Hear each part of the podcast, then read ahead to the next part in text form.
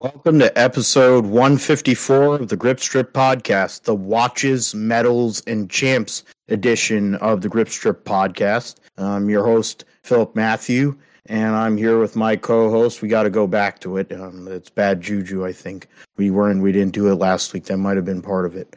Um, got to go find it here. Part of what makes the GSP the GSP. Uh, pin. Yeah, here we go. Yeah, he's a computer genius, an iRacing Indy 500 champion, a gentleman and a scholar. He also attended the Rolex 24 this weekend and is part of the crew that's trying to get me through the fact that the 49ers lost their quarterback and then lost the plot yesterday. His name is Josh Fine. What's going on, brother? Hey, I'm doing great, Phil. Uh, yeah, sorry to hear about the 49ers. I mean, I was watching that game and, um, you know, they didn't really have a chance uh, after Brock Purdy got hurt, but uh, you know, at least you know you guys were able to get to the championship game like that. But you know, unfortunately, have to lose like that uh, again this year. But you know, it happens, and hopefully you get back next year. But for me, you know, good weekend again. Uh, going to the Rolex twenty four uh, again this year. Went last year. Now attended second time, but had a great time there. And you know, you said I'm any iRacing Indy 500 champion, and well, uh, I was within feet of uh, Helio Castroneves pre-race. Uh, I managed to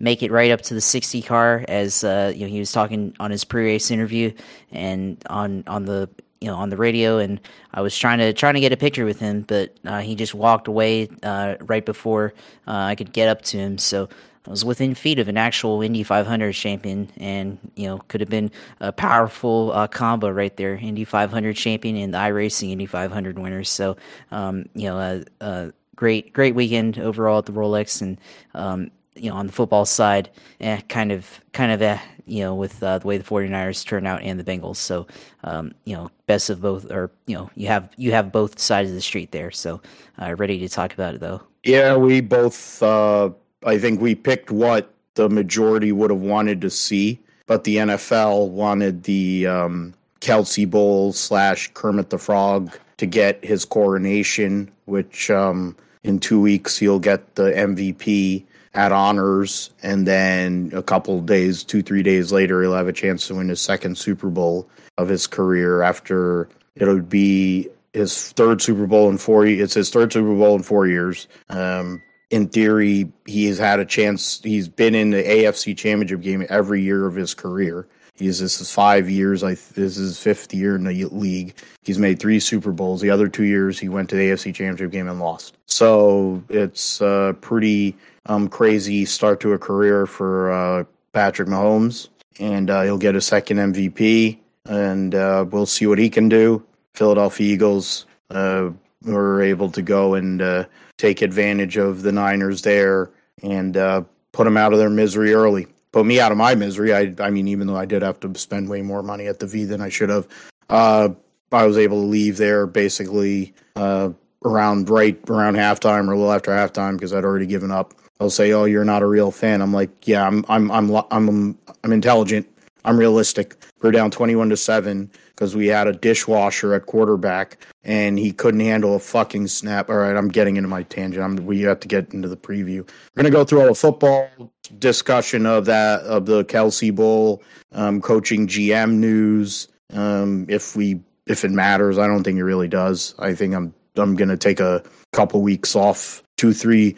I'm weeks off from football at this point. I think there's only two three. There's only two weeks left of football. I think I can avoid it. Um, Josh went to the Rolex. It was a great race. The uh, Meyer Shank Racing Acura team gets the victory, two consecutive victories in in the Rolex 24. Honda and Acura have had uh, an amazing uh, amazing run at the Rolex in recent recent years. So it's nice to see that if you are an Acura fan or Honda fan. Um, the Cadillacs, the Ganassi Cadillacs, were strong. So we'll get into all that and all the all the other uh, winners that uh, all five classes and the winners. I mean, more like four classes because the LMP3 category was a waste of time. Um, GTP reliability was a big deal during the Rolex. We'll get into that as well. There is NASCAR news. Uh, all three major series. Uh, we're going to get into the One Piece uh, later on. but uh, and because we're getting close to Daytona, a few weeks away, of course, for NASCAR. The roundup is very short and sweet. The race of champions, which took place in Sweden, uh, got to catch a little bit of the actual race of champions itself, the driver head to head battle amongst all the drivers. Uh, the team event I missed on Saturday. And then Saudi pre doubleheader uh, in Diriyah for Formula E.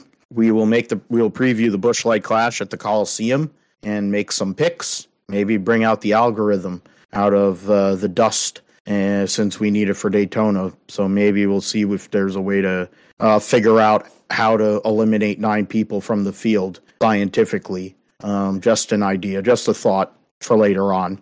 Uh, and uh, yeah, Josh will do his sim segment, tell us all things going on in the world of iRacing in the gaming world, and uh, we'll close the deal. So yeah, we'll first uh, start NFL. The Lamar Hunt Trophy stays in the house that Lamar Hunt built, uh, and now it's Kermit the Frog's factory, and uh, Patrick Mahomes wins and gets to his third Super Bowl in the last four years. Uh, Cincinnati was getting a little too cocky in some ways, but I also think Cincinnati was in that game. There's really, really only been Cincinnati in recent years that has given uh, Patrick Mahomes and the Kansas City Chiefs problems. Uh, but what ended up happening was the jig was up with their offensive line, and there's an irony to that that both teams I lost yesterday had serious offensive line issues. Um, of course, Burrow's offensive line has basically been terrible for the majority of his career,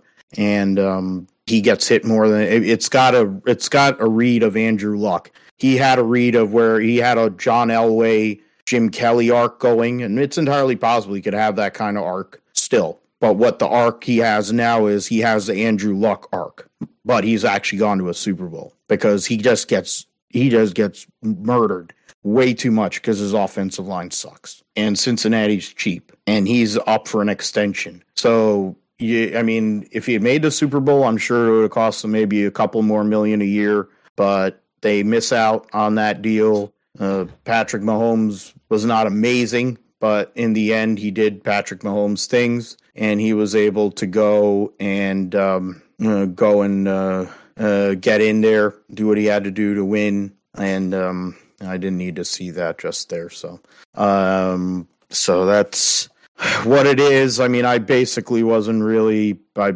after the first game, I I don't think I was really all that. Invested, but I did catch the end of the game, and I think probably I should have just left it alone because it was they'd got back into the game. Uh, the Bengals they were behind early, and then it got away, or then they got back into it. They're down thirteen to six at half, it was 20 to 13 at after three quarters, and then the Bengals were able to score. I mean, yeah, you had brother Knight Harrison Butker gets that field goal. That's the only points of the first quarter. And then in the second quarter, Harrison Butker gets another field goal, uh, chip shot, Evan McPherson to make it 6 3. And then Patrick Mahomes, of course, goes to Travis Kelce. Uh, picked by, uh, by uh, what do you call Joe Burrow, but they were able to force a three and out. Then they get a field goal to make it uh, 13 to 6. In the second half, Burrow gets that touchdown to Tee Higgins, but Mahomes responds to MVS and uh, puts themselves back up 20 to, what is it, 20 to um, 13 there. Um, yeah, it was 13 6. Then it was 13 13, actually, then. Yeah.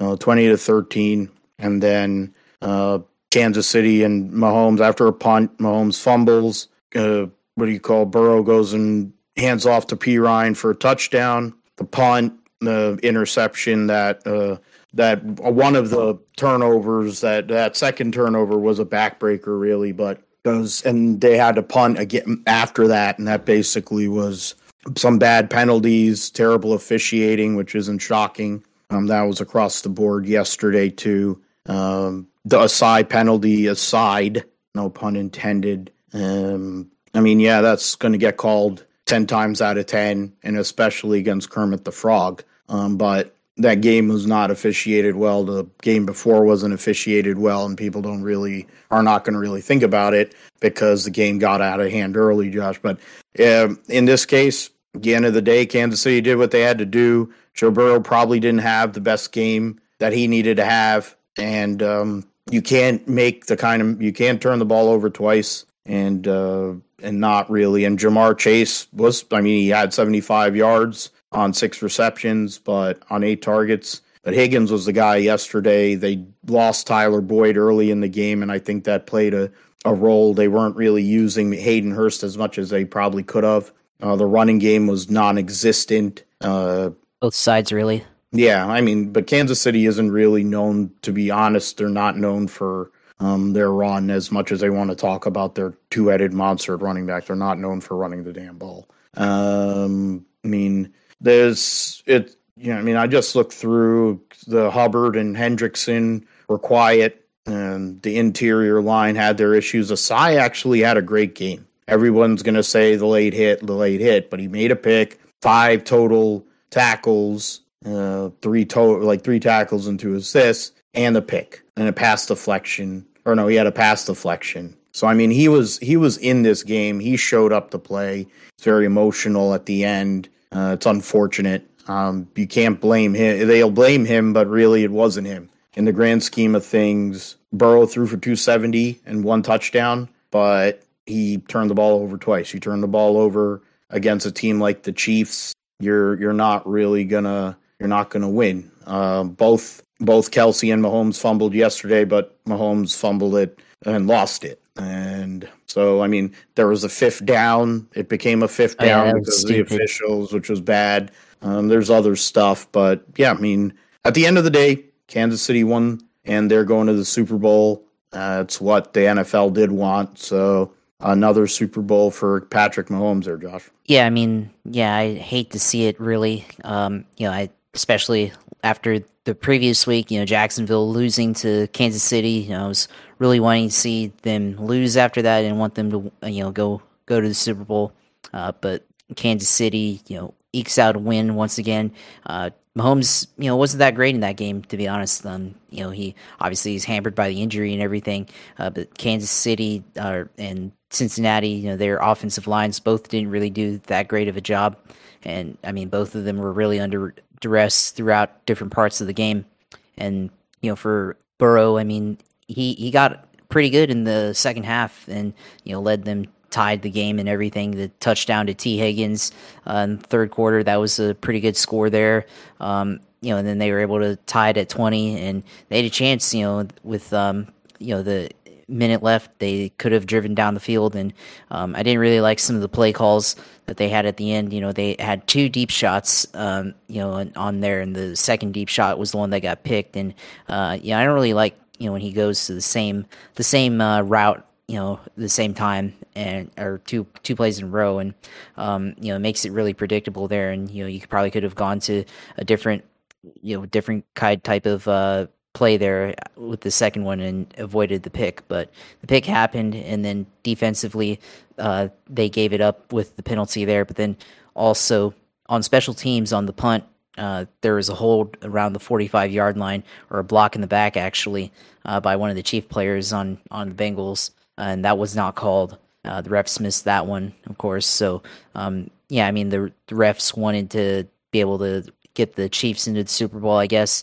Um, people will talk about, oh, the NFL is rigged, and seems like you know in recent weeks, you know, with the NFL, there's been a lot of NFL is rigged uh, topics on Twitter. It's been trending for a bit, and by the way, NFL and most sports entities are uh, legally classified as uh, sports entertainment, so uh, there might might be some truth to that if it is rigged or not, but uh, maybe not like the outright like the WWE, but something you know where there's some level of manipulation there. But uh, that's beside the point, though. But you know, in this game, uh, Kansas City they just did enough uh, as you know as a team to be able to go out and win the game and go to the Super Bowl. Uh, unfortunately, and uh, they're back, and you know they go against the Eagles, Andy Reid's former team.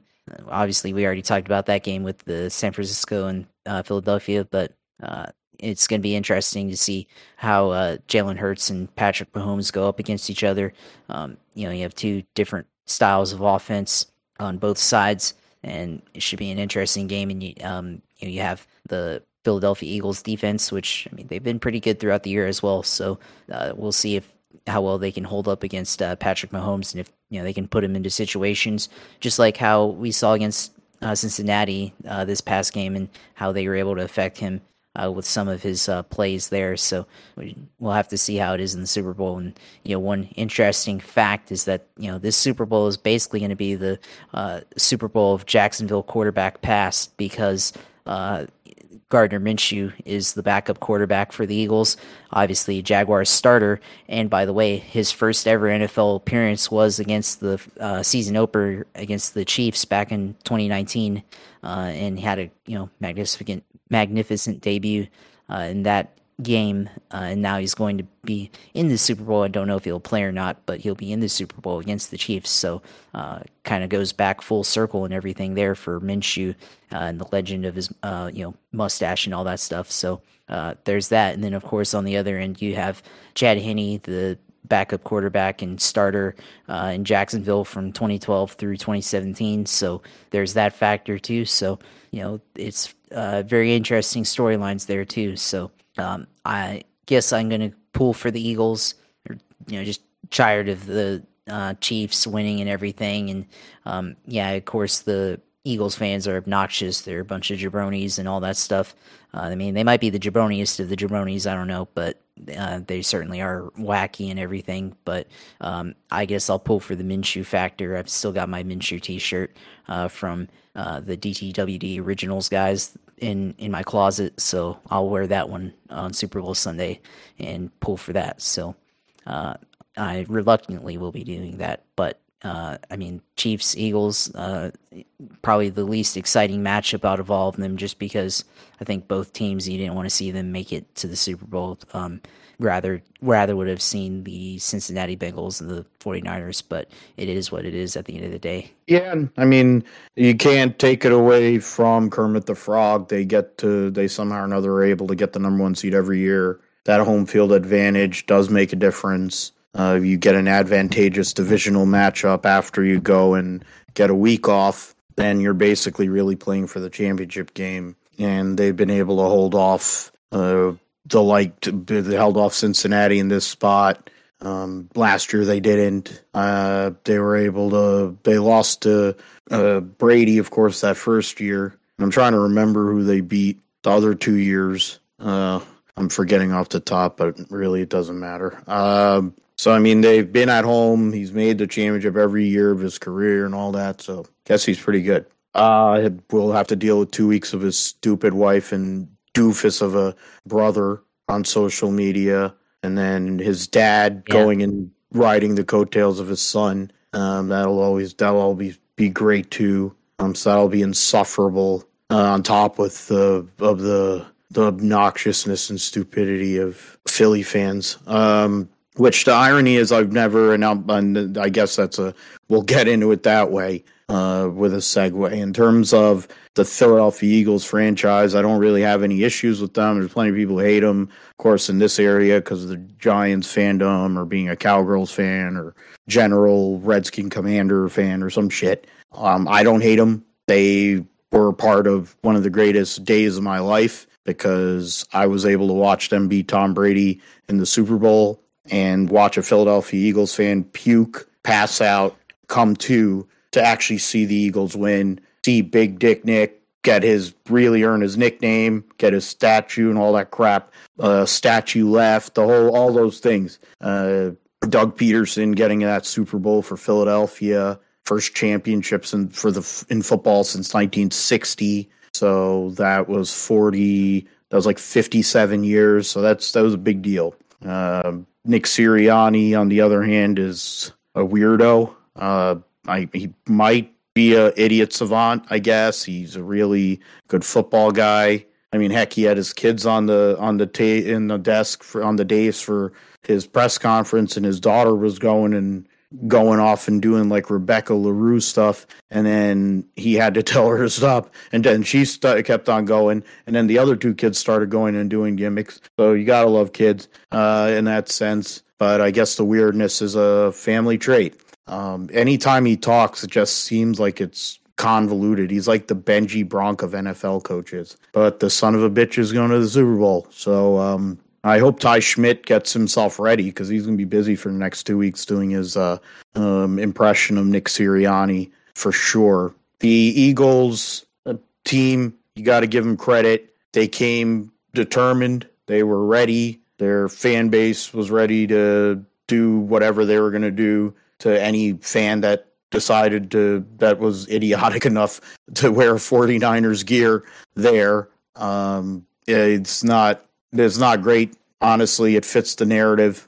but um, from what I read on some people on the socials for 49ers uh, fans, and they wasn't great. I'm like, well, on the one hand, I'm like, well, I'm not surprised based on just history and in general, but then also, no shit, Sherlock, you're really playing with fire here. Uh, you're playing with a general fan base that is willing to yell yell at women at Wing Bowl to show their tits. You're yelling, you're talking about people who boo Santa Claus, people who go and they have a court and jail in the freaking stadium, et cetera, et cetera. I mean, that's what we're dealing with. I mean, we do deal with NASCAR here on this show, and that's the lowest common denominator, I think, in terms of sports in general. Um, Philly fans are in that mix for lowest common denominator, um, mainly because I guess they like to consume a lot of alcohol and get really stupid. Uh, but a lot of them seem to hold jobs. So there it is. Um, probably, well, I'm not going to go there because that would bring up another thing that's really fucked up that happened this last few days.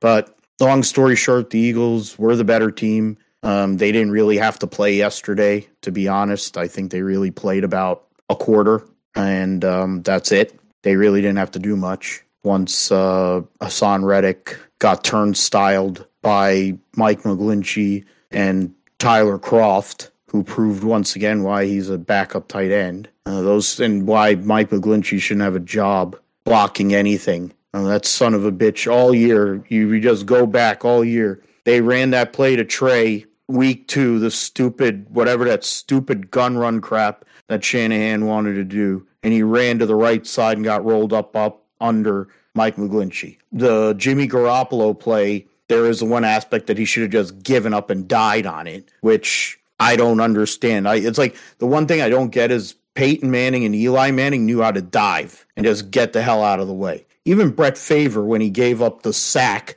to Michael Strahan, that that inbred retard. Um, like, no, I'm sorry, I shouldn't have said that. That inbred dipshit um, who goes and sends his junk out to everybody and then does illegal stuff with money from well it is mississippi. I mean it's to be fair doesn't really matter? It's mississippi. Um, but he goes and takes a dive. How come most of these quarterbacks don't out like when you know you're getting sacked just get the hell out of the way. Just fall. It's over you're trying to keep it alive like you're superman or you're spider pig it's over, man. Like, but not Jimmy Garoppolo. He's trying to impress all the women that he has all the Facebook page, all these people that are obsessed with him on 49ers and there's women that cover that cover sports that bet on that work at betting shows that are marks for Jimmy Garoppolo. That's okay. Yeah. Jimmy Jimmy pulls the ladies. He can't he's got a he's got a pull.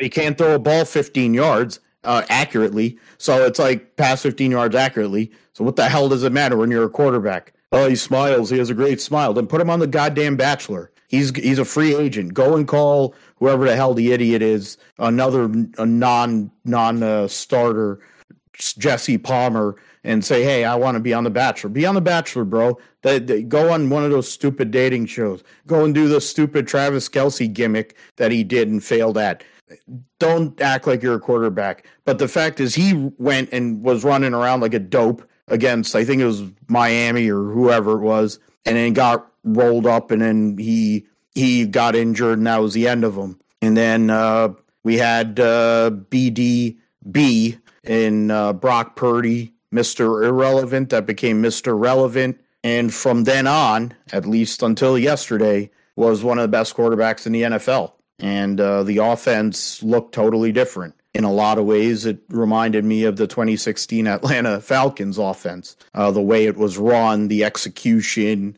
going to Brandon Aiyuk, going and getting those deep passes, and going and also utilizing everybody on the field, getting George Kittle back in the game, getting Deebo to do go and play the two way game that he's able to play along with Christian McCaffrey offense in Kyle Shanahan's entire existence as a head coach of the 49ers has never looked better. Defense is the best defense in the NFL. And the reality of the world is they only gave up, I think, 200 something yards offense yesterday in a game where they didn't even have a quarter. They ended up not having a quarterback. They only gave up a couple hundred yards of offense. And you're, you're, but what ends up happening, uh, Haason Reddick gets turnstiled uh, by McGlinchey and Kroft. He runs and nails Brock Purdy in the arm. Uh, he has a UCL tear. He tried to throw. It wasn't really pretty. And um, in the grand scheme of things, he threw for like 24 yards. But considering Josh Johnson couldn't, I mean, I, I wouldn't trust. Oh, God. That SOB, he came in the game and he looked like a, a complete waste of time. They could have called any Tom, Dick, or Jane from the stands and they would have been more prepared than Josh Johnson seemed to be. Guy's been in the league 15 years. You're just going to be that much deer in the headlights. Like I get they're a tough pass rush. I get it. Like the reality is the offensive line.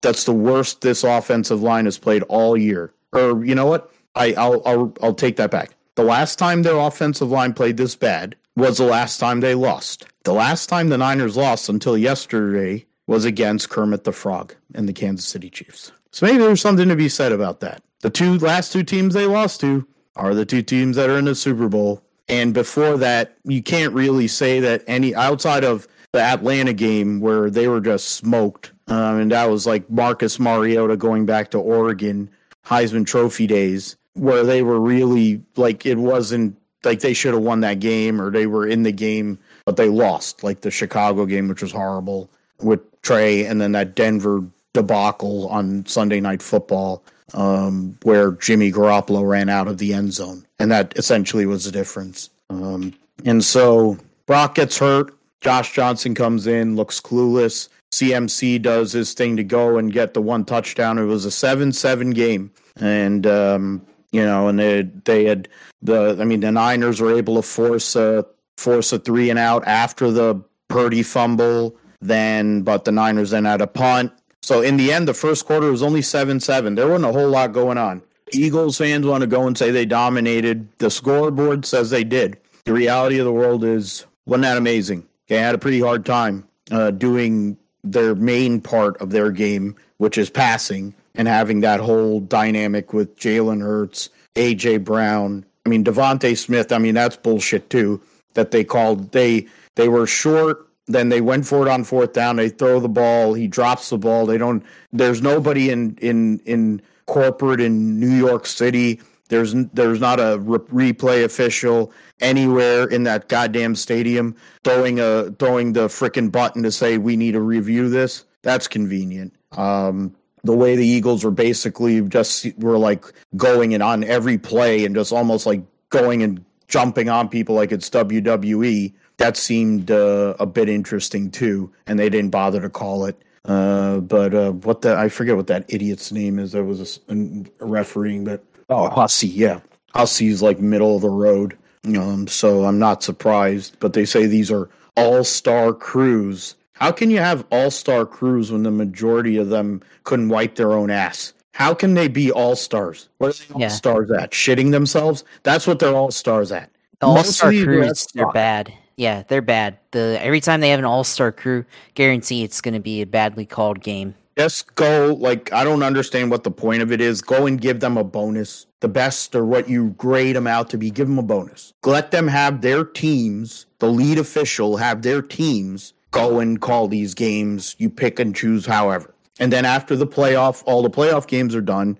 You reassess along with the regular season and pick whoever was that best crew and send them to the Super Bowl simple makes too much sense. That's why nobody will do it. So they give up. So in the second quarter, McCaffrey gets that huge touchdown to make it 7 7. Um, then there was the, uh, the, the Eagles were able to drive 67 yards on 20 plays and uh, get that touchdown 14 7. No problem. Basically, you know, right at that point, they're, you know, they had a minute, it was like a minute and a half left you basically try to run this clock out, go to halftime down 14 7, still a game. Josh Johnson shouldn't be allowed to be anywhere near football. He shouldn't have hands to hold a football. I'm going into the whole um, uh, freaking uh, uh, Jay Pharoah, Stephen A. Smith thing about about Chris Bosh. That's I'm not going to do it because it's better. He does the job and he, it's hilarious. Watch that on YouTube. You go and watch him. Whatever he said about Chris Bosh is what fits Josh Johnson. He is god awful. I hope this is the end of him ever being in an NFL game. Uh, this is the last time you ever see him in the NFL. He, he has got a great career playing in the USFL or the XFL. Might set the world on fire. Go to the Arena League, whatever. Just never grace come up on a football field, and especially on any football field in the Niners uniform ever again. Get the hell out of here. His play was abominable. Not even be able to hold a catch a snap. It's like, oh, you're being hard on him. The guy's just come into the game, whatever. I'm like, for fuck's sake, you've played quarterback for 25 years. You played in the NFL for 15 years. You know how to catch a goddamn ball? Like, really? And that literally was it. When he fumbled that ball and they got that in the red zone and they scored that touchdown, I knew the game was over. At least at 14 to 7, there was a sliver of hope. There was a sliver because the Eagles weren't doing jack crap, really. They got two turnovers. They killed a quarterback, which was basically where they won the game anyway. It was 14 7. They had one decent drive and they got bo- there was a bogus call in, early in the game. They went it says 13 for 66 yards, but the point is they missed a couple of calls on that drive. So you'll say okay, they had two really great drives and they ran the ball well. Well, that's what it is. DeMeco Ryans is one foot out the door because he's about to be the Houston Texans coach. So he wasn't focused on a game plan. And it's obvious because they had nothing, they had no answer for the Eagles' run game. Like the Eagles' run game is so amazing. They made Kenneth Gainwell look like freaking um, what's his name, Brian Westbrook yesterday. They made Miles Sanders look like he was Charlie Garner or some shit, or insert Eagle running back of the past. I mean, it's just ridiculous. I mean, you you can got one of them drunk drunk jackasses out of the stands and he could have went out there and ran on the nine Niners defense. Nick Bosa, who may and may get the defensive player of the year, more than likely will, but we'll see, was non-existent this whole playoff, and he's your best defensive player. That's a problem. I mean, Fred Warner, uh, Dre Greenlaw definitely showed up, but I'm not so sure about yesterday. I have to go through the stats actually of this game. I mean, uh, that's yeah, and as a team the Eagles only had 269 total yards. They want to crow about having 269 total yards. They basically didn't have, they had the same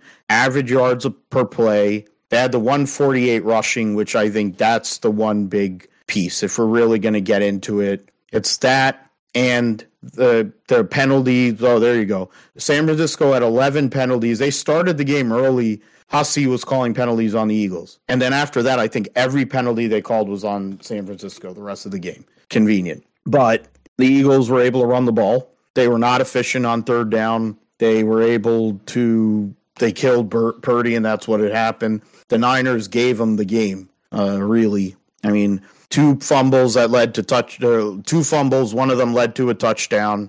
And then there was, they had, uh, how the hell did oh, they punted to the nine and then they had a long drive. They had the turnover on downs, a field goal, another fumble. It didn't matter at that point. They had three fumbles. They only converted one into a score. And, but it just gets back to the point murdering Purdy was the difference, really. The offensive line, um, I was having a conversation with a couple of people, but then also Cam Inman of San Jose Mercury News went and said like the one takeaway he had from the game is like they didn't have any understanding of how to go and block a, a great pass rush. And this is after they played Micah Parsons last week. But to be fair, you look at the two other guys that are in that defensive player of the year deal. Chris Jones had a great game against the 49ers weeks ago, the last time they had lost. Parsons was in the game. They were able to kind of manage him, but he had a presence. In the grand scheme of things, between Red, Reddick and Cox and this guy, that guy, whatever. Nothing. McCaffrey tried. They didn't have a backup running back because Elijah Mitchell gets hurt again, of course, and that was a problem. They didn't have a third quarterback because Jimmy Garoppolo was ruled out. So that was a problem. Um, they just didn't have it yesterday. And I'm angry that, you know, you get this far two years in a row and it's like a play here or there that basically determined. I mean, Jimmy Ward proving once again why he's a safety because he can't catch. He dropped a a, a pick six uh, from Jalen Hurts, and last year he dropped the ball that would have locked the game up for the Niners to get him to the Super Bowl. Now he's a free agent. He can go. Um, Mike McGlinchey is a free agent. He can jump off the freaking Golden Gate Bridge. Uh, literally one of the worst offensive. Like it's funny that the Philadelphia Eagles probably have the best right tackle in the NFL, and the Niners have one of the worst. And they use the uh, number one draft pick on him, use a top 10 draft pick on him. It fulfills, it kind of feeds into my hatred of Notre Dame um, football. And then because usually whenever the Niners have Notre Dame players, they suck. And he's yet another example of it. Though he'll probably get paid like $20 million by somebody, but he can go and play in like Indianapolis or wherever the hell, playing some irrelevant place, um, the Raiders or or something like that. Solomon Thomas went there and is irrelevant there too, but go there or might go to Houston, something like that. Eh, eh, he can go to. Eagles uh, had plenty going for him. They knocked out Purdy, the run game. Uh, they had no game plan for the run game. They had no game plan for the um, pass rush. That's it. Um, I went off pretty good there, Josh. Um, I don't know if you have anything to add on that game. I mean, there's really not much to add. I mean, you're muted. You have no sound. There's really not much. Do you hear me? Still no sound. Pretty sure I have sound. Oh my god. Can you hear me now? No, no sound. Can you hear me now? No sound. Testing. Can you hear me now? No.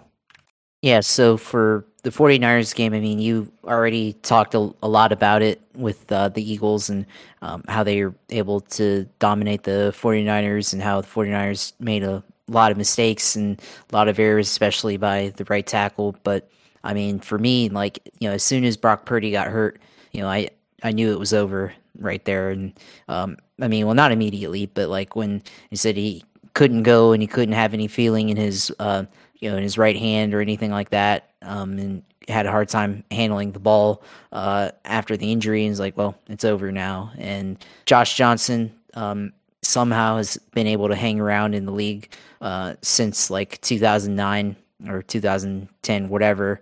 I don't know when his first season was, but I remember he was on the. They said he's like, been around 15 years, so that means okay. he's been around since like 2009. Yeah, yeah. I mean, I remember he was on the 40 or not the 49ers. The uh, he was on the uh, Buccaneers like in 2009 when they started out like 0 and 8 or whatever. But there's that. Uh, remember he was on the Redskins uh, for a bit, uh, and uh, you know he's been on. He bounced around the league uh, a bunch, but yeah, he. Uh, I guess if there's one thing to criticize about the 49ers and their roster construction is backup quarterback. I mean, obviously, the beginning of the year, you know, you're probably fine with Purdy and um, you know Garoppolo and uh, Trey Lance, but you know after that, you know you have Josh Johnson backing up Brock Purdy. It's probably not your best option there. Uh, I mean, I have no idea what the backup quarterback market was at the time that they had to pick up Josh Johnson. You know, after the Garoppolo injury and everything, but uh, just a situation that could have been better. Um, I guess you know, it's hard to rely on a guy like that, especially in the championship game. Although, you know, in general, I think it's pretty tough to have to rely on the backup QB uh, in the championship game to, you know, get you there. And, uh, you know, for a little bit, you know, they were in it uh, seven to zero uh, in the first quarter, and then they tied it up. Uh, but you know, it was, it was always going to be an uphill battle after that. And then, um, of course, once he fumbled and turned it over right before halftime, that was pretty much it after that. And then from there, it was just the 49ers trying to trying to keep the ship from sinking, and uh, the hole just slowly got bigger, and you know until it couldn't no longer hold any, you know, hold itself afloat, and you know, began to sink in the fourth quarter. And of course, Trent Williams throwing down uh, on the four or on the Eagles defender, and um, both of them get ejected. And um, I mean, I don't know what you can say about that, but I mean, I was like, well, it's about to become, uh, you know, boxing match here or a wrestling match, and of course, I called it. I was telling my friends. I told you yesterday the game. I think this is you could probably call it the body bag game because uh, Brock Purdy got hurt, and then later on Johnson himself got uh, a concussion slammed to the turf and everything. And, yeah, when Ndamukong yep. Suh drove him through the turf and then yep. landed on top of him, which is usually a penalty depending on other quarterbacks, but nothing happened there.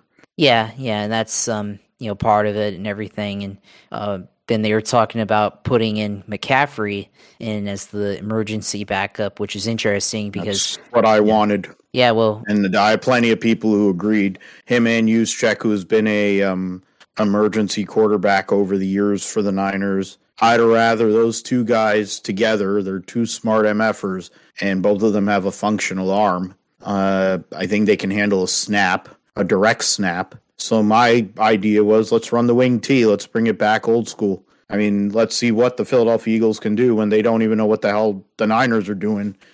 Yeah, but no, the, I, I, think the, the, I think the the they were dominating the line so much. I guess it wouldn't have mattered. But I mean, that's the idea. I was saying to the TV, I'm yelling at the TV. I'm like, I don't want Josh Johnson out there, but I'd rather have Christian McCaffrey have the ball, uh, hold the ball every single damn play, and let him make the decision. I trust him way more than fucking Josh Johnson. Right, right. And I mean, well, what I was going to say is that I mean, you have McCaffrey as the potential backup, backup or emergency backup, but then also Jauan Jennings. Uh, I mean, he was a four-star recruit out of high school, and uh, you know he was ranked higher than Joe Burrow uh, coming out of high school. He was one of the top, I think, top five quarterbacks coming out uh, in his in his class, and Interesting. Didn't yeah. Know, didn't know that. Yeah, I, I saw that one yesterday.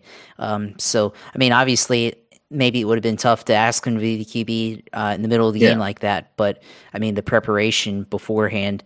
Um, you know, if you have a former high school QB uh, on the roster that's now a wide receiver, you know, I guess if the situation calls for it, um, you know, he could have could have been there, uh, especially if you know he was ranked considered you know one of the top uh, in his recruiting class, like I just said. So uh, just a unfortunate situation like we talked about and you know fortunately the 49ers um, couldn't you know really didn't have any chance and um, you know the other part of it is is um, how does this game change with you know the play calling and stuff um, especially with the beginning of the game the catch you know to DeVonta Smith that should have been challenged by uh, Kyle Shanahan um, or at least have the booth review it. Um, you know the booth of course uh, didn't review that one, and uh, that one stood. That was fourth and three. And if you know that gets called correctly and incomplete, then 49ers start you know around midfield uh, on their first offensive drive.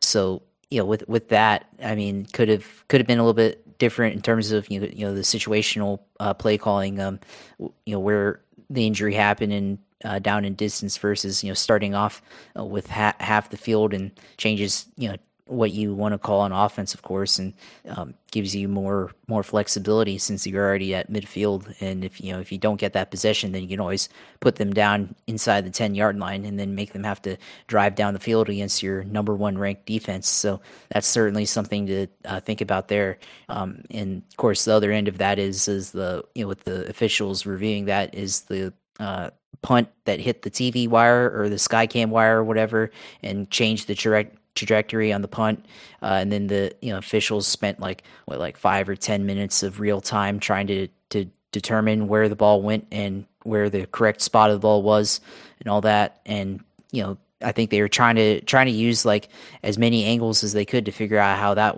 um you know would have been placed, but then on the flip side of that is a, how come they couldn't get the call correctly for uh, that fourth and three pass that was called complete on the field? But you know, of course, DeVonta Smith did not actually come down with possession of that ball uh, at the end of the play. So uh, that's that's a you know a lot of inconsistency there.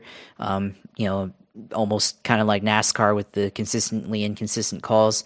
You know, it's been like that the whole year with uh, the NFL, and really going back to the last couple of years. And um, you know really speaks to the quality of the officials. Um, you know, seems to not improve, and you know, there's been several games the last you know five six years that um, could have been a lot better. Uh, you know, with the the officiating, and uh, speaks to uh, volumes that you know they haven't been able to improve it, and even with the so-called all-star crew that uh, that they bring out for these big games, uh, it always leads to something suspect.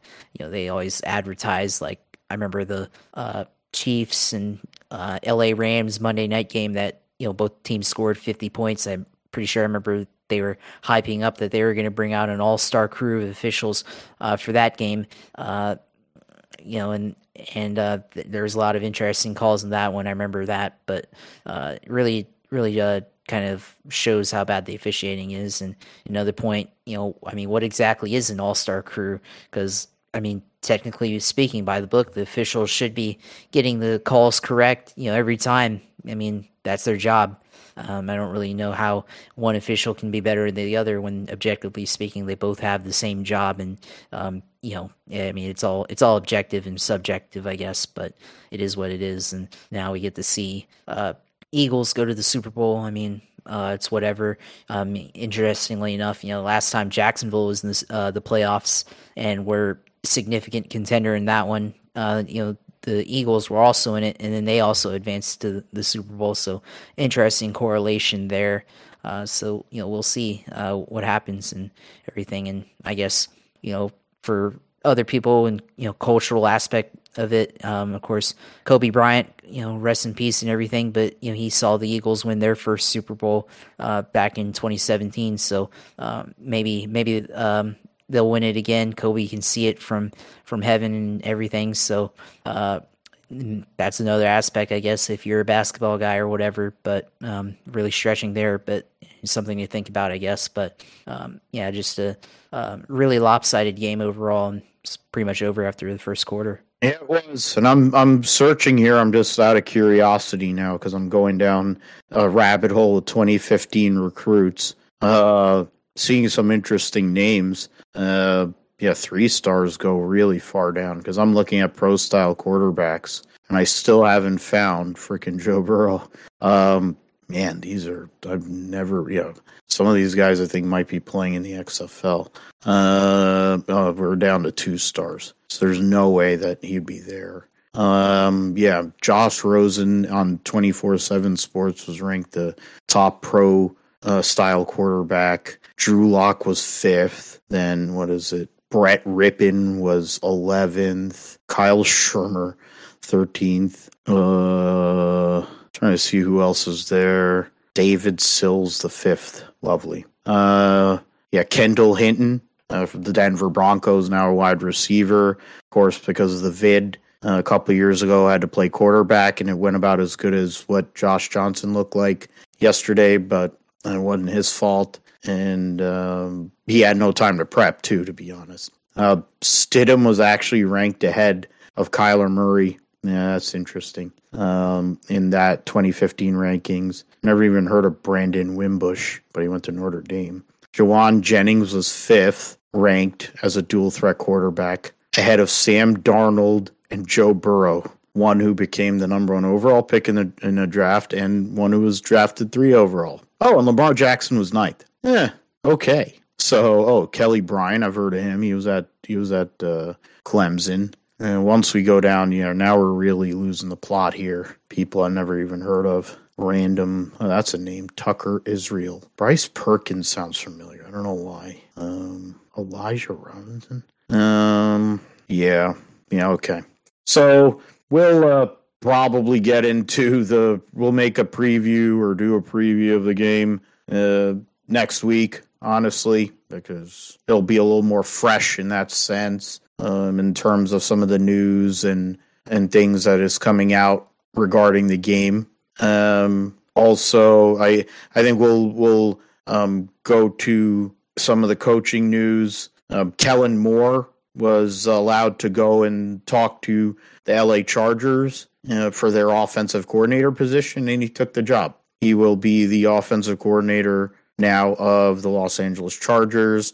Yesterday, um, we heard that a longtime defensive coordinator guru Vic Fangio is um, signed on to become the defensive coordinator of the Miami Dolphins and becomes the highest uh, the highest paid coordinator in the league. Yeah, so I was one, yeah, some, yeah, I had to, you know, I'm going to read that in a minute, but, um, yeah, Vic Fangio, defensive coordinator, and then Justin Herbert shoulder surgery on his left shoulder, so non throwing. Um, other things here, I was trying to go to head coach coach update on the page there. There you go. Cardinals interviewed Bengals defensive coordinator Lou Anarumo and offensive coordinator Brian Callahan. They they put a big scope, honestly.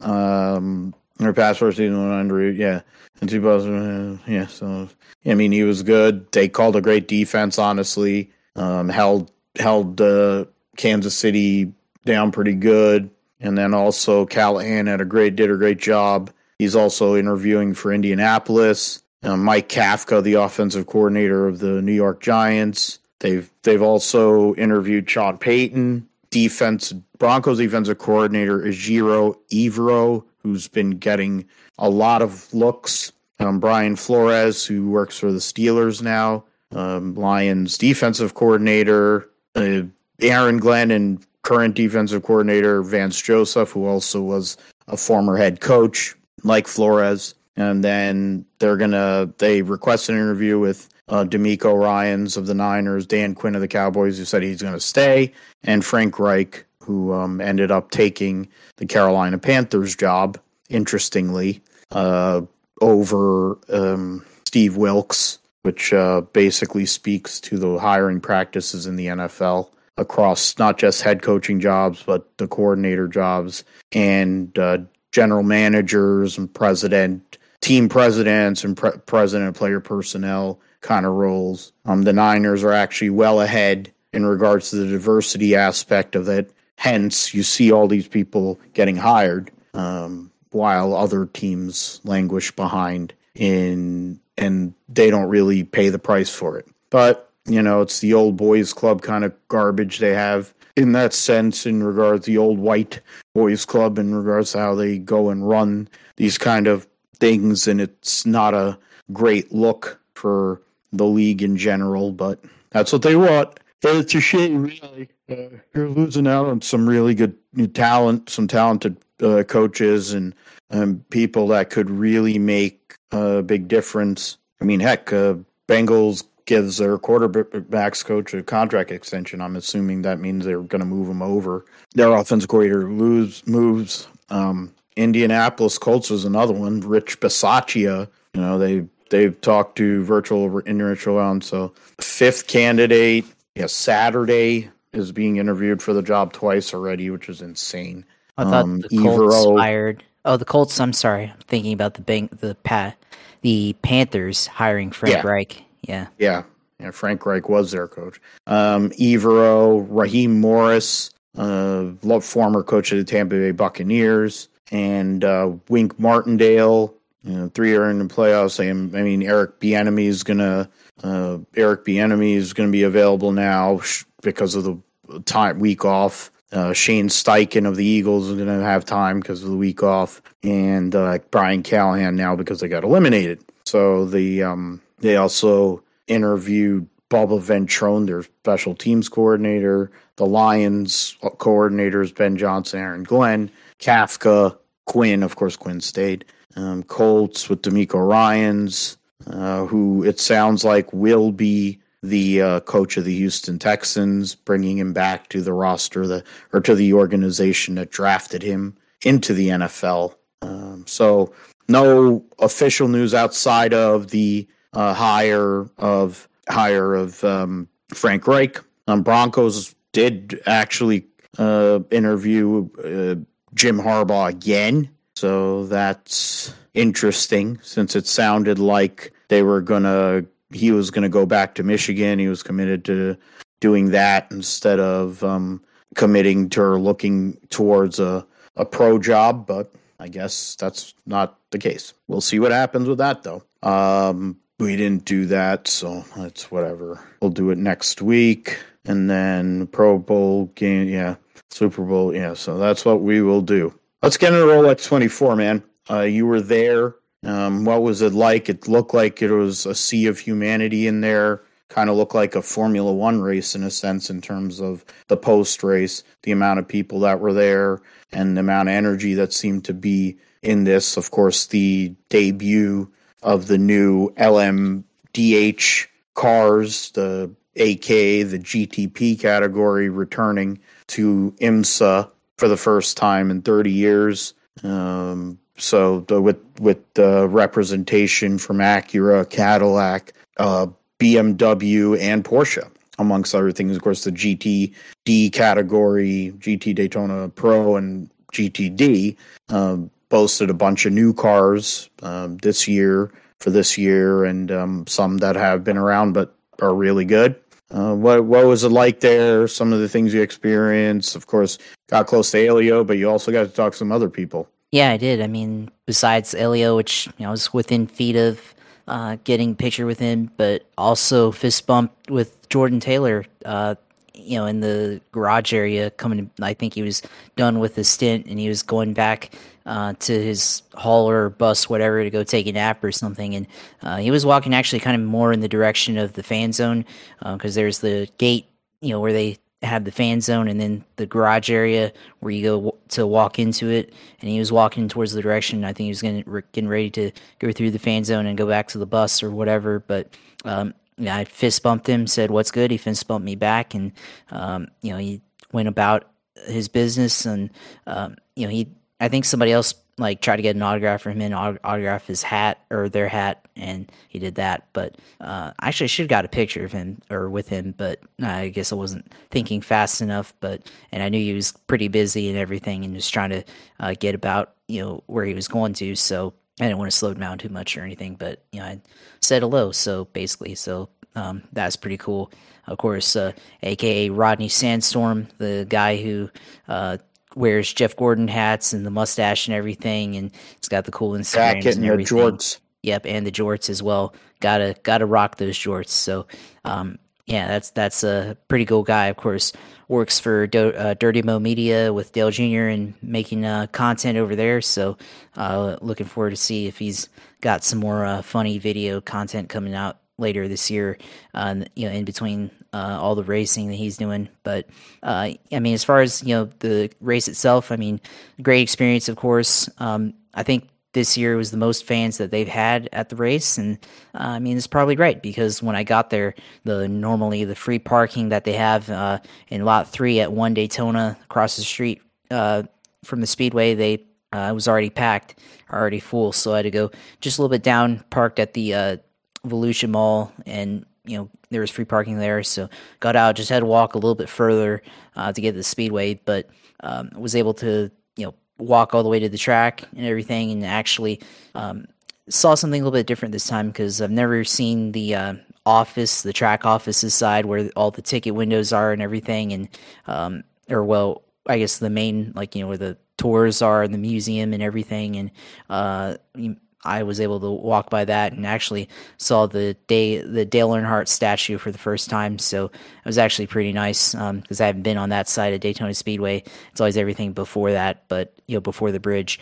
But saw that and then saw all the um, you know handprint and um, footprints of all the Daytona 500 winning drivers, and of course saw the two uh, Daytona 500 wins for Dale Jr. 2004 and 2014. So that was cool and everything. Um, you know, um, that was really interesting. Of course, um, actually, one of my friends uh, I work with here in Melbourne uh, came with me to the race. Uh, it's like, hey, you're interested in coming, and you know, we were able to, um, you know, work out something to go to the race, and came with me. And uh, it was actually his first time ever being at any kind of race, and he said he liked it, liked all the um, you know the themes and everything and all the the sounds and the noises of uh, the, all the race cars and just like the entire atmosphere and said it's just you know just like a a, a theme park of race cars. And you know, I said yeah it's exactly what Daytona is and everything. But you know that that was fun and everything. And um, you know was able to you know get down down to the track and we were able to uh, you know go down to the uh, speedway for a bit before the race. And that's you know where was able to um, look at all the cars and everything before the race, and of course saw Helio. And there was also another guy I think I mentioned earlier. He's a, in a Spider-Man suit, of course, you know, because Helio is Spider-Man of motorsports, and of course he won the race and climbed up onto the fence and everything. And you know, Spider-Man, that's what he does. So uh, that was that was pretty nice. But um, they, yeah, and then and then at first, like we went and went to the stands to go watch the race. Uh, and saw the you know perspective from that, and we were able to uh, see the start from the stands. Last year when I went, I was in the fan zone up on the on top of the garages, so a little bit different perspective this time. You get to see a little bit of the whole track, the first couple of laps and the opening laps, seeing all the cars uh, begin uh, to get you know their pace and everything, and uh, get get set and um, you know get into the race. So that was that was a little bit different perspective uh, this year. And then, of course, before going onto the track, you know, you're able to autograph the uh, or sign whatever with the marker onto the track, and you know, of course, signed my autograph onto the track, and then of course, uh, had to put "It was always the Jags" on the track, uh, commemorate the 2022 Jags season and everything, and just had to write that one on the Daytona International Speedway yellow line um, and everything, just for fun, whatever. But did that. Um, we yeah, we just walked around for a bit you know, throughout the grandstands and was able to get a lot of different angles of pictures and everything. Brought my brought my Nikon camera this time, uh, so I was able to get some really high resolution shots, which I'll share with you um, once I get all the you know good pictures and bad pictures sorted out. So we'll get that situated there. But you know, just a really good, uh, really good experience overall. And then of course uh, we met up with one of our other friends there. Uh, was there? She was there with her dad. We saw her and talked for a minute, and then I uh, went about our day and we went down into the uh, the garage area and the infield after that, and um, you know saw all the you know campfires and everything out there, and all the uh, RVs and stuff, and really that's where most of the people are. I mean, there's a bunch of people in the stands, but um, I think the majority, and I mean, this probably speaks for you know most of sports car racing, and I think even you know extending out to open wheel and IndyCar racing, a lot of the fans are in the infield, um, you know, camping out for the weekend because it's a multi-day event, and you can go out there and camp uh, and you know talk about you know or do whatever you want uh, throughout the weekend, and I think you know that's where you get a, a lot of the you know interaction and everything between people and that's where the party aspect of it comes into play. But uh, you know we were there in the infield. I uh, went to the midway and did a lot of stuff there. Uh, went to the vendors and stuff. Uh, we went to pretty much every all, all the vendors that were there uh, you know chevy acura ford uh, cadillac lexus bmw pretty much everything that you know all the main, major manufacturers that were there. And we saw pretty much all they had to offer. I was able to see the uh, Integra Type S uh, that's coming out later this year.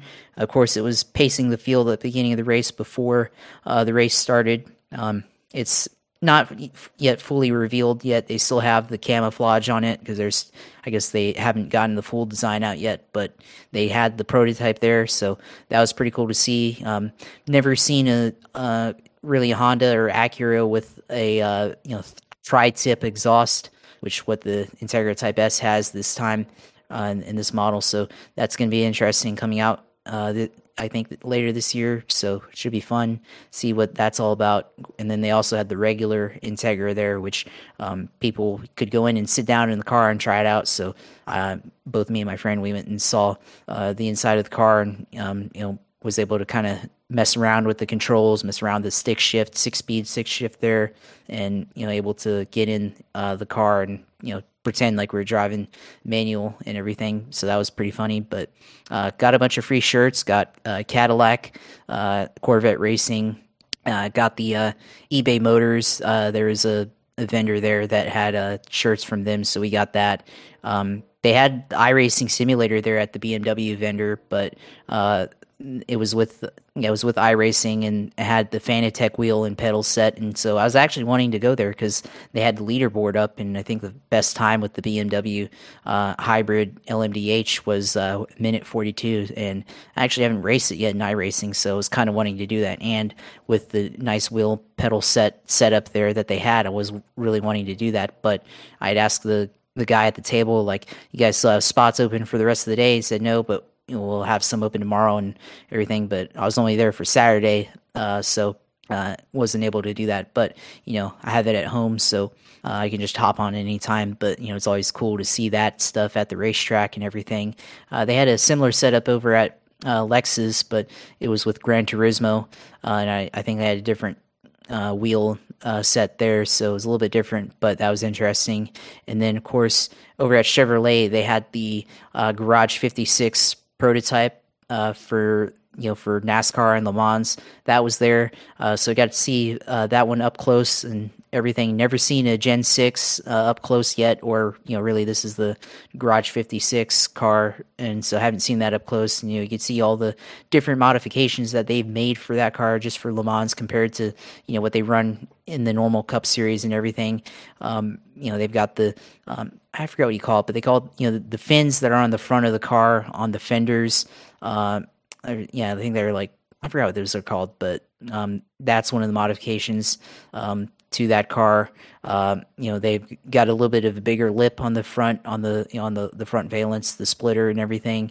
Uh, the back, of course, has the uh, famous big ass spoiler, as known by Dale Jr. on there. So, uh, you know, was able to get a good look at that and see just how big ass spoiler it is, and it's pretty big. So, um, I can't agree, or you know, Dale Jr.'s uh, 100% right on that as he always is usually so um, it fits the description there. But you know, it's a interesting car, and you know, we'll see how it performs in uh, Le Mans later this year. You know, we saw that there was another vendor that had uh, the. It, wasn't a sim racing thing, but it was actually like a, a drag racing like uh, simulator, I guess. So um, you were able to like you hop into the car or to the seat, and then you have the controls of uh, mimicking drag racing, and you're basically reacting uh, to you know the light and when to release and go and um, you know, they time you and everything. And first you know trying it out like i was beating my friend but then later on my, my um, the last couple of tries my friend beat me by uh, pretty big margin. I forgot the times where i think he, like i had like 0.1 or something and my friend had 0.05 uh, tenth of a second or hundredth of a second reaction time to the to the light when when to go once you know you're reacting to when the light changes to yellow and you go on the you know off of the release and everything. So that was pretty interesting. But you know, um, drag racing's not really my thing, I guess. But you know, it's still pretty funny to do that uh, and everything. But um, of course, just you know, checked out all the other vendor shops and try to get more free stuff. Uh, which you're able to do that. And of course, the shirts and uh, also got a free water bottle and magazine, so that was pretty nice.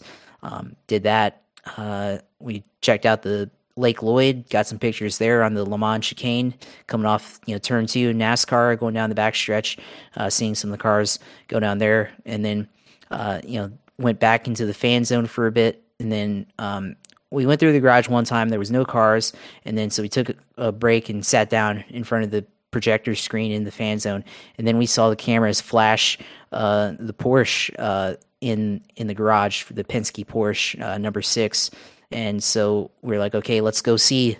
So we went and go saw. They were trying to make as much repairs as they could to the car. Uh, and they were behind the wall and took a couple pictures of that. And it's pretty interesting. Um, you know, going back to what we were talking about in the last episode, you know, I thought that Porsche would have a tougher time with this race just purely because they're a new team um, this year in IMSA competition. I mean, it's not their first rodeo, of course, in the Rolex 24, but as the partnership with Penske Racing, uh, you know, in this new uh, class LMDH, uh, and you know, being in the Rolex 24 hours this year, I thought they'd have a tougher time, and I guess I was proven right by that uh, with the six uh, going behind the wall, and then later on on the next day on Sunday morning, uh, the number seven Porsche uh, having engine troubles. Uh, you know, with about three hours uh, to go there, so uh, I guess guess I was proven right, and you know it's another prediction that I've gotten right on this podcast, unfortunately. And you know, my my one friend that was at the track with, or well, not with us, but was there in attendance as well. You know, she told me she was their their poor or she's Porsche person, and I was like, well, sorry, uh, that's that's what I that's what I was thinking was going to happen. But you know, it, it is what it is. But uh, so that was that was kind of funny. But um, we saw that, and then we saw one of the Lamborghinis um, make repairs, and they were able to make it back out onto the racetrack. I think they had some engine problems or whatever, but um, they got the car into the garage and made made repairs to the engine, and then um, you know they did some tests with the motor and then they were able to get get out and get back into the race. So uh, that was pretty cool seeing seeing stuff like that. And just in general you know you can feel the atmosphere uh, in the garages as they're trying to repair the cars. You know it's a 24 hour race. They're trying to get back into the, event try to get as many you know points as they can or positions back as they can. So um, that was you know you can feel the energy there and everything. And then um, you know later on we went back into the uh, grandstands after that, and then we uh, sat kind of in front of turn one of the road course where you could see all the cars trying to break from 180 175 all the way down to like i think like you know 90 or whatever in that first corner and you know, some of those guys, you know, in just even like six, seven hours in the race, they're already, you know, um, starting to uh, lose performances in terms of braking. You know, there were some cars that were really overdriving the corner. You could see them slide, uh, smoke the the tires um, just in the middle, in the center of that corner, and you know, trying to make the best of their time. But you know, of course, they're either going too hard or they're already starting to see, you know, issues with their performance of their car and everything. So um, that was you know pretty interesting to see the handling aspect of the cars. You know as they were you know just uh, maybe a quarter of the way into the race. So um, you know that was a pretty interesting aspect there. Uh, and then you know after that, I think we left about like uh, probably nine nine thirty time frame. Uh, we headed out uh, left the speedway and started to make our way back to you know down to Melbourne and everything. So uh, stopped at Olive Garden and had pretty good service there. You know, of course, Olive Garden unlimited breadsticks and salad and everything. So uh, took advantage of that. So um, and had had some pretty good meal there about 10 p.m. So uh, and then you know drove home and everything. So yeah, I mean um, I know there's a lot, but of course you know the Rolex 24. Um, great experience at that race as always and um, you know, in comparison to NASCAR Daytona, of course, you know, I think you really get a lot of value for how much you're paying for a ticket. You know, I, I had the the two day pass, which Saturday Sunday, but it came with the garage uh, infield pass as well, which is really why I wanted it because um, I wasn't going to stay on Sunday. I mean, I would probably should have stayed on Sunday, but um, it's easier just to make it you know back in one day and everything. And um, I think even for a hundred bucks, you're able to get the the value of the ticket, um, or even hundred. I paid seventy because I bought it in November, but um, you know you're able to get the value of the ticket by just you know visiting the track before the race, you know, going onto the track, you know, being able to sit anywhere in, where you want to in the grandstands, and then also being able to go into the infield and go around wherever you want there, and being able to go to the garage area and see all the action there before and during the race. So I think there's a lot of value in that compared to NASCAR, where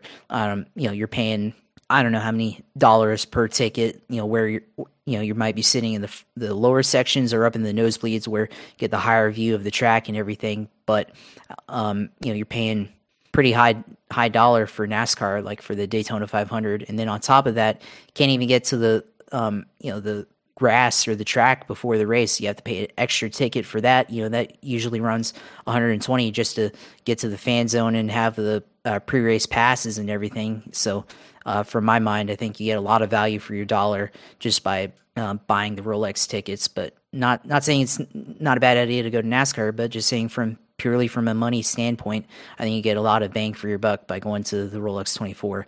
Uh, so you know that's been my opinion for last couple years and still stands. And um, same same idea in IndyCar with uh, the uh, Grand Prix of St. Petersburg. They have kind of the same idea with the general admission pricing there, and you know you get a lot a lot of value for your dollar there as well. So.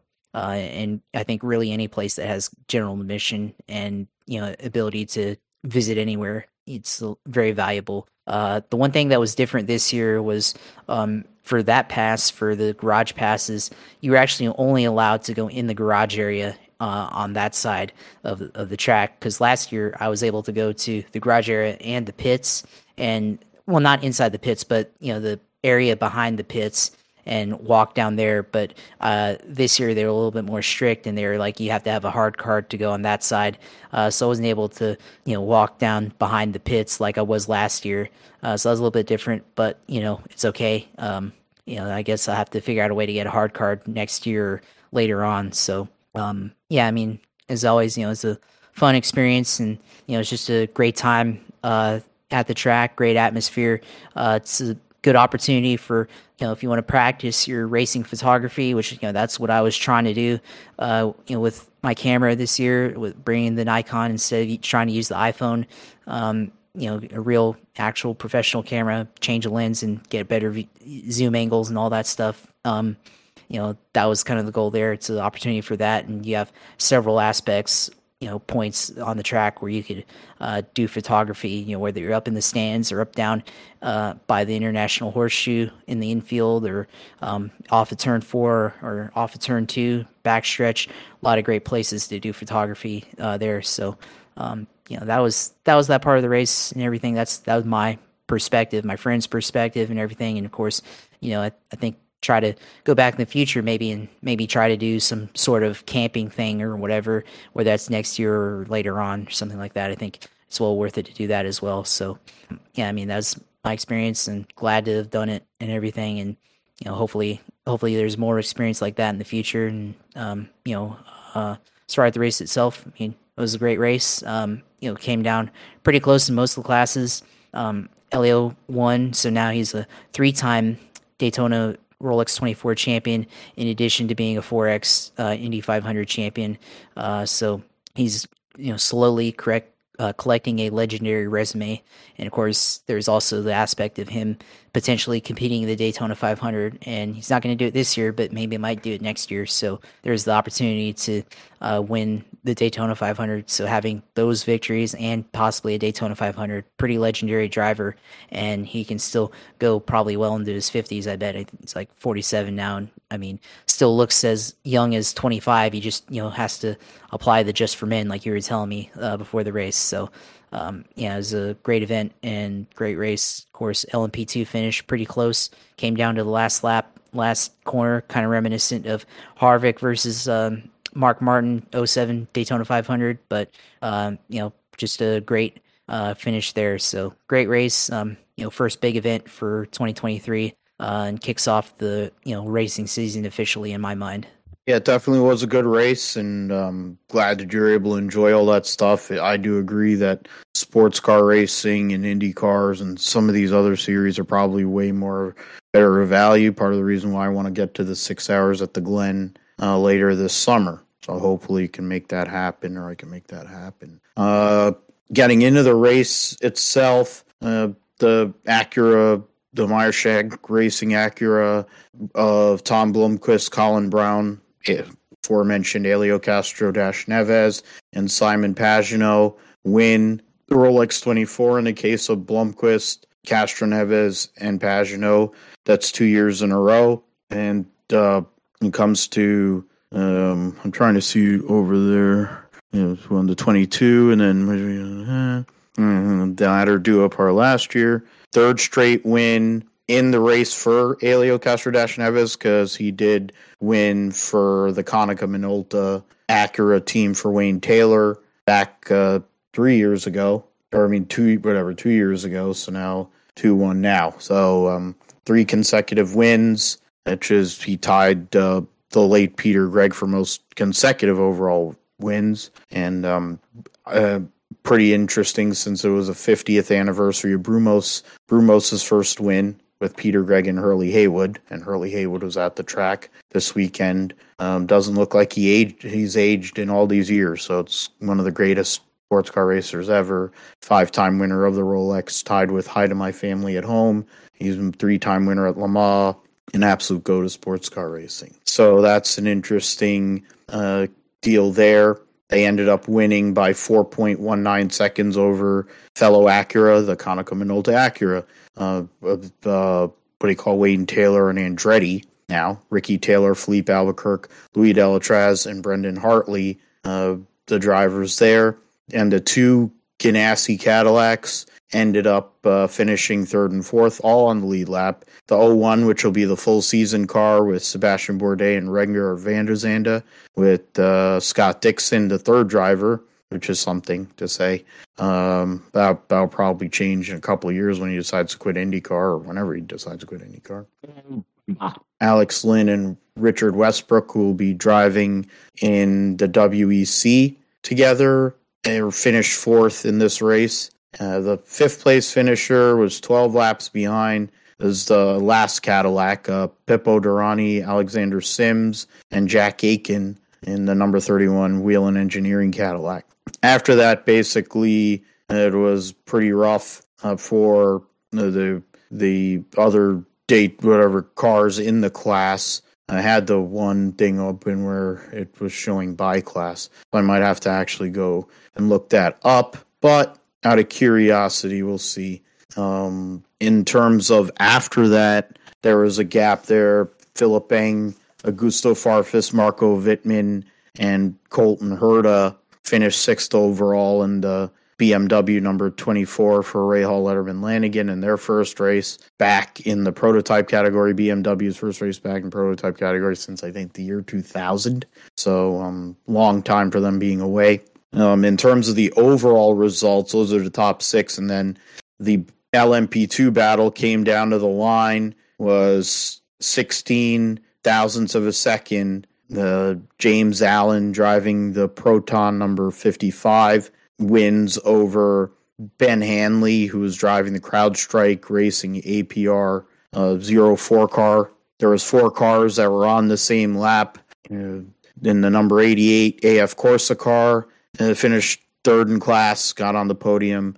Uh, Giedo van der Garde, Josh Pearson, Job Van Uitert, and um, yeah, Harrio in the TDS number 35 finished fourth. Um, two laps behind them were the the bus bros of Scott McLaughlin, Josef Newgarden, and then owner uh, John Farano and uh, their other main his his co-driver for the year, Kyffin Simpson. A lap behind them was the Rick Ware racing car, which had uh, finishing the race DeFrancesco, um, Austin Cindric, the Daytona defending Daytona 500 champion, Pietro Fittipaldi, and Eric Lux, who will be the full season drivers there. So LMP2 cars, there were in terms of from 7th to 13th overall, separated by four laps. So I'm Ben Keating or Nicolas Lapierre and the PR1 Mathiasen in 52 had won this race last year, struggled or were doing all right, but spun out late. And that cost them a chance at the victory.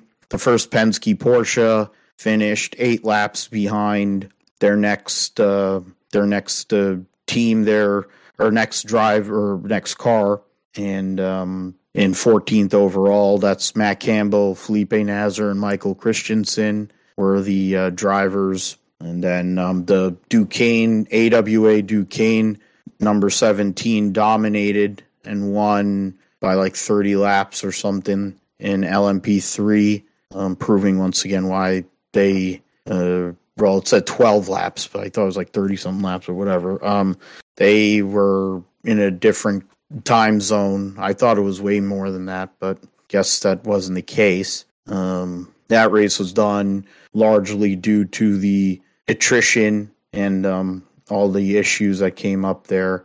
Um, so unfortunate in terms of some of those other teams, the Sean Creech Porsche team, and some of the other um, people that are involved in this race to not be able to finish it off or get put it away. That's got to be a bummer in that sense. Um, and then you got yeah. Where am I? Look, what is that? Uh, so that's practice. Talking about practice. Um, I was I should just go back to the. Um, I'll go to racer again because there was a class uh, breakdown, um, class by class breakdown, which was what I had before before I went on IMSA.com. IMSA's website is terrible. So yeah. Then um, the only car that didn't finish outside of the uh, GTP or in the GTP class was the other Porsche, Mathieu Jaminet, Nick Tandy, and Dane Cameron, who will be running uh, in the World Endurance Championship Penske Porsche. The uh, the one BMW, uh, as I mentioned, finished sixth overall. The other BMW finished last in class. Definitely struggled uh, over the weekend, but it looked like they made some uh, progress, even though they had a lot of problems. Uh, the Porsches also showed lot of problems. Acuras had not run a lot, but they were able to make it work. And so were the Ganassi Cadillacs, to be honest. And in terms of the um, LMP2 class, you had seven cars that were within four laps by the end of the race. But the lead car in that was seven finished 761 laps, which relative to the GTP cars they were giving up um, based on the overall 22 laps to the overall winner. So essentially a lap an hour Uh, so I, I, the thought of LMP2 possibly being able to get around the GTP cars, if unless it, the, like catastrophe happened, it might have been similar to what happened the years that GT cars won the Rolex over the past what is it, thirty years or so. Uh, you know, so didn't happen though, uh, which is nice to see. Uh, but the Porsche and BMW teams definitely have stuff to work on. Mentioned uh, LMP3. Uh, they won. They won the AWA team. Won by 12 laps over the Sean Creech Ligier team. João Barbosa um, amongst that driving contingent. The Performance Tech 38 rounded out the podium. Uh, the the Gar Robinson, Felipe Fraga, Van Berlo, Riley, uh, Ligier blew up catastrophically early in the early in the race. So they a pretty good contender was knocked out early in that sense. The uh, Jarett Andretti, Gabby Chaves, Rasmus Linde Andretti Autosport car uh, also had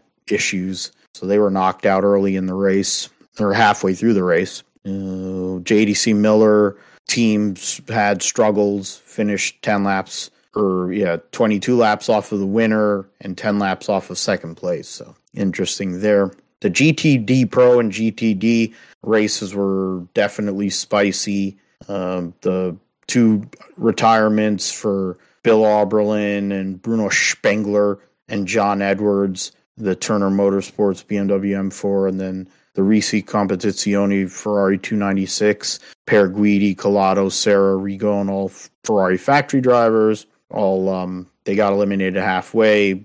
The Auberlen Turner car fell out with just under, uh, just over th- three hours to go in the race. The Cooper MacNeil in what supposedly is his last race of his uh, career has to handle business stuff with the WeatherTech company. Of course, it's his fam- the family company. I think he's getting married to Katie Kearney, the Instagram uh, golf girl. So um, credit to him. Gets that punani. Um, uh, Daniel Juncadella, Jules Gounon, and Maro Engel, all Mercedes factory drivers, came through there to win by just under four seconds over Antonio Garcia, Jordan Taylor, Tommy Milner, the Corvette Racing number three. The third place car also on the lead lap, Jack Hawksworth, Ben Barnicoat, Mike Conway, Vasser Sullivan, Lexus. Um, one lap behind was the Romain Grosjean, Jordan Pepper, Andrea Caldarelli, Mirko Bortolotti, Iron Lynx Lamborghini, who struggled for pace early in the weekend, but obviously by the end of the weekend they were able to get it. Uh, Klaus Bachler, Patrick Pilet, and Laurens Vanthoor on the Pfaff Motorsports Plaid Porsche were able to finish also one lap down, fifth in class. That's good for the point situation. Not really sure who's going to run on a regular basis in the WeatherTech car. We know uh, Garcia and Taylor will be here.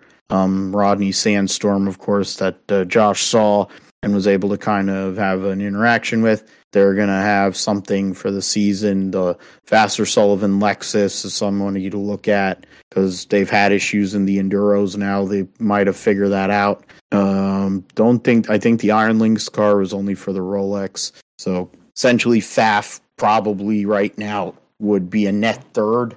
Um, the Ross Gunn, Riberas, Petard, Heart of Racing, Aston Martin lost some ground there, and the Turner Motorsport team too. The GTD category, the last one, um, Roman DeAngelis, Marco Sorensen, Ian James, Darren Turner, the Heart of Racing 27 gets the victory over the Magnus Racing Aston Martin, John Potter, Ali, Andy Lally, Spencer Pumpelly, and Nicki Thiim. Um, Iribe, Schandorff, Millroy, Kirchhofer, Inception Racing, McLaren rounds out the podium. Uh, sexy Sheena Monk, uh, Katherine Legge sporting some weird glasses these days. Mario Farnbacher and Mark Miller, the Gradient Racing, um, what do you call, what is their sponsor? The Free Cash Now, whatever the hell. JG Wentworth, um, JG Wentworth uh, Acura NSX was the last car on the lead lap. Aaron Telitz, Frankie Montecalvo, Kyle Kirkwood, Parker Thompson, the Vasser Sullivan Lexus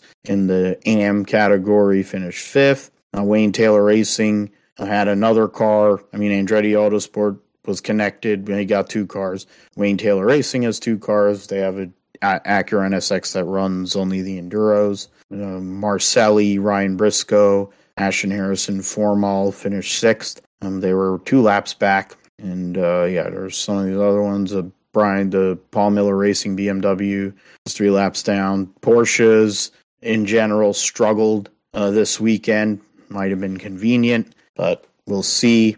The Habel Stoltz uh, Sun Energy car had issues and uh, fell out around uh, halfway. The I'm trying to look at some of these other. Yeah, the Iron Dames team had a lot of uh, issues throughout the whole race, but the ladies were able to finish. Trying to see the you know who else was there. Um, the Korthoff car problems. They were 20 laps off the the lead overall, and they were a lap behind the car that was in front of them. Winward Racing, after um, having uh, having to rebuild their car because one of their drivers got hurt in the roar, had to rebuild a car, were in a position possibly contend for the victory, and then had issues again and uh, fell out of the race. So disappointment there. So Rolex is done. It'll be forty over 40 days, 43 days, it says on the website, till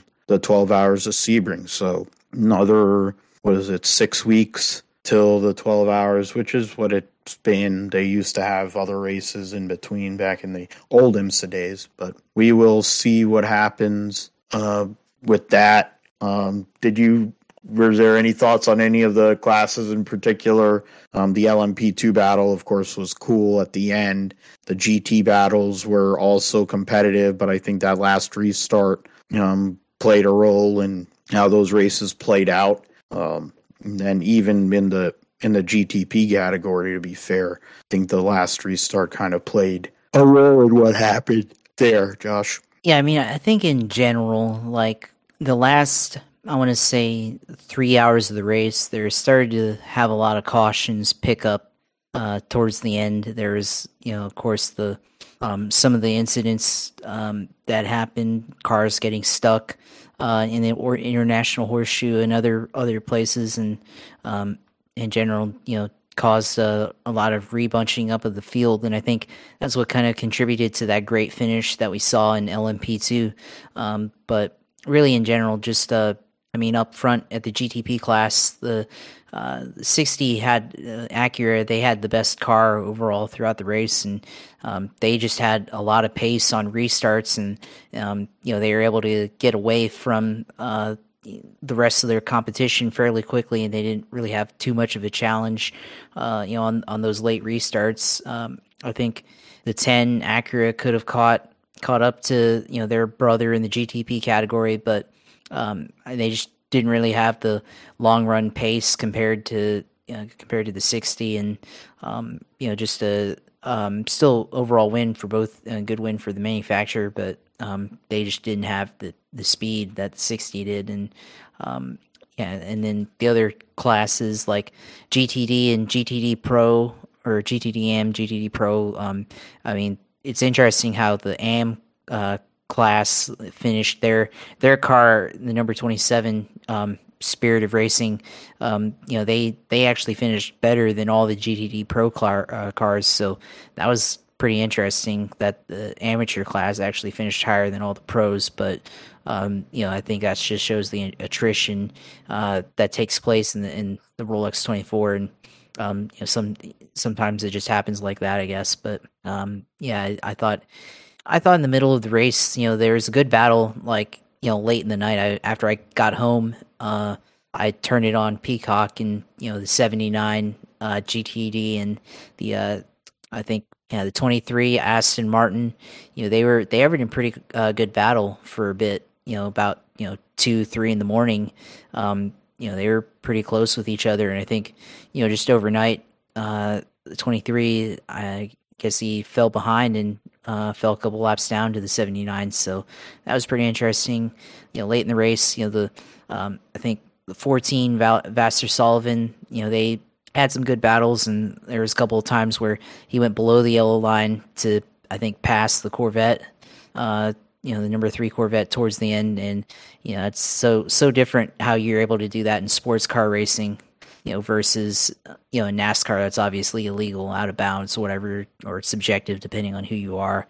Um, but you know it's uh, interesting how that was able to play out. Uh, but then you know the three yeah the three corvette you know they've been good at daytona in the past but you know this year they just didn't have quite the pace to hang with the top of their class. But um, you know it was just a was just good good battles throughout the field in general. And um, you know i'm glad we got to see all of that you know in person tv otherwise. Um and then you know i think another part of it is the teammate battle between uh, the you know zero one and the zero two in gtp and of course at the end of the race you know um, they had some pretty close battles, and then the coverage was highlighting how they got into it last year at Petit Le Mans, and uh, just a you know bad bad finish there, but it renewed their rivalry here, racing each other close towards the end. But um, just shows the intensity, and um, you know for Chip Ganassi, you know he wants the best guy to be the winner, so um, shows their ability to fight. But you know they also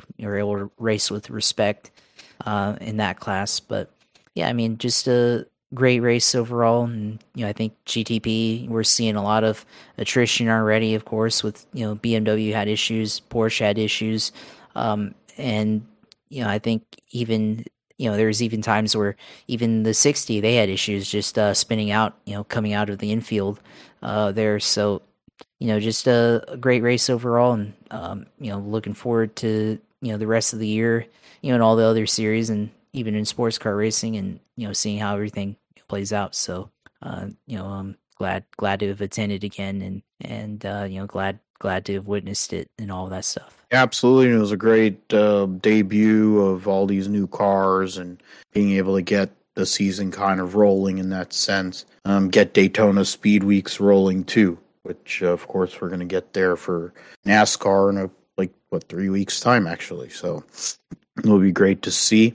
Uh, we'll get into uh, the NASCAR news of the recent week here. There's sponsorship news for uh, Roush, Fenway, Keselowski, uh, Trackhouse, Legacy Motor Club. The one piece of news I saw, or two pieces of news I saw, were oh no, keep on counting them. But Toyota supposedly is looking to add teams, which is the first time we've ever really heard that uh, in a while uh, or in general, which I think in the end NASCAR as it stands right now would like to have in regards to the chartered teams, each manufacturer have 12 cars, I think in a perfect world, and um, have it split evenly across the board. But Toyota right now is only at six.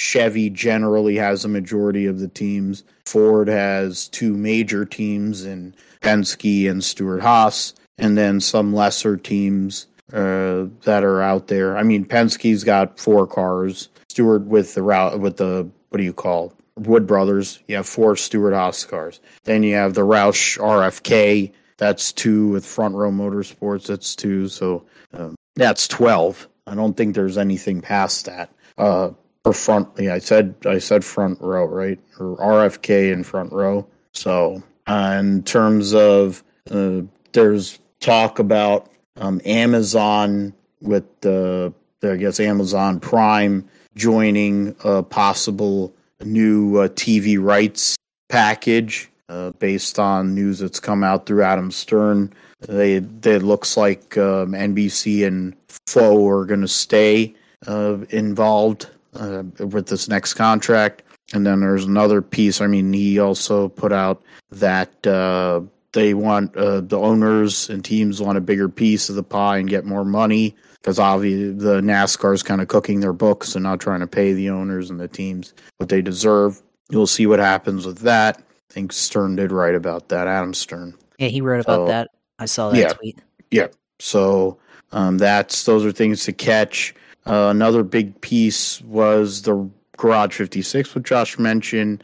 Uh, I think you were I was gonna write it to you, but you're talking about the dive planes. Yeah, the dive uh, planes on yep. the front. On the, I was just trying. I I forgot what they were too. So while you were going through that, I I was somehow or another able to find an article uh, from back a few months ago when they started testing the car. speaking of that, the guy who's been the lead test driver is Mike Rockenfeller, a former winner of Le Mans and other major sports car races. Uh, he will be the lead guy on the Garage 56 Century, along with one Jimmie Johnson, owner, co owner of Legacy Motor Club, and returning to Cup racing after uh, going and running IndyCar for a year and change post NASCAR retirement. And then Jenson Button, the 2009 Formula One world champion, uh, spent a lot of time recently running GT,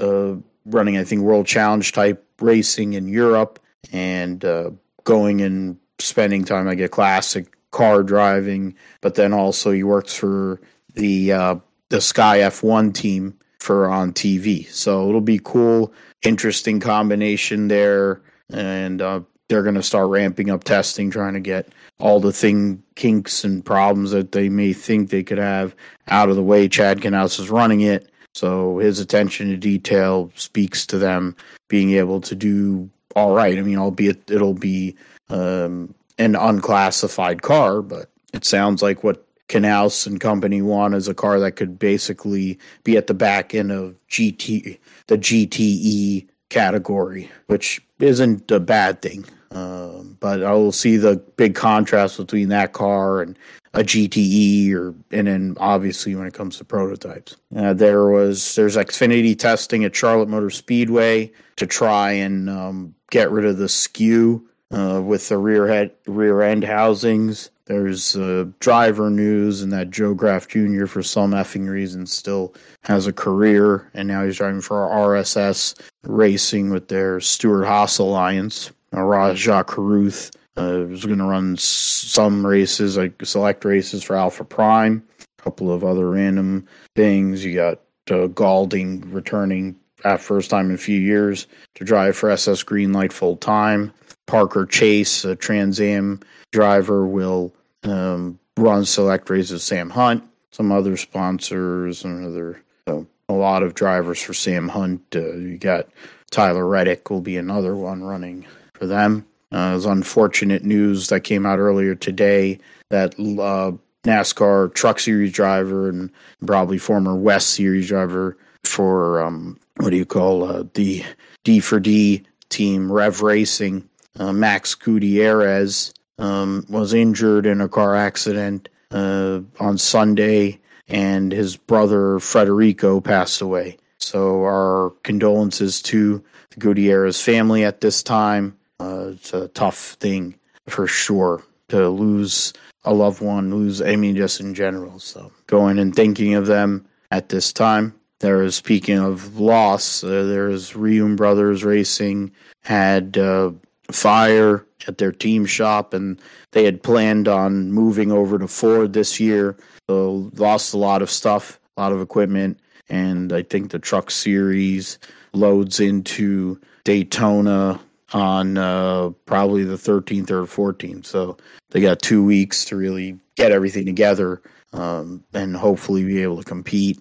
Uh, I think we mentioned that Clyde's going to be running the 35. Or no, he didn't. So he'll be running the second McAnally Chevy at Daytona because um, regular driver is not eligible due to not being 18.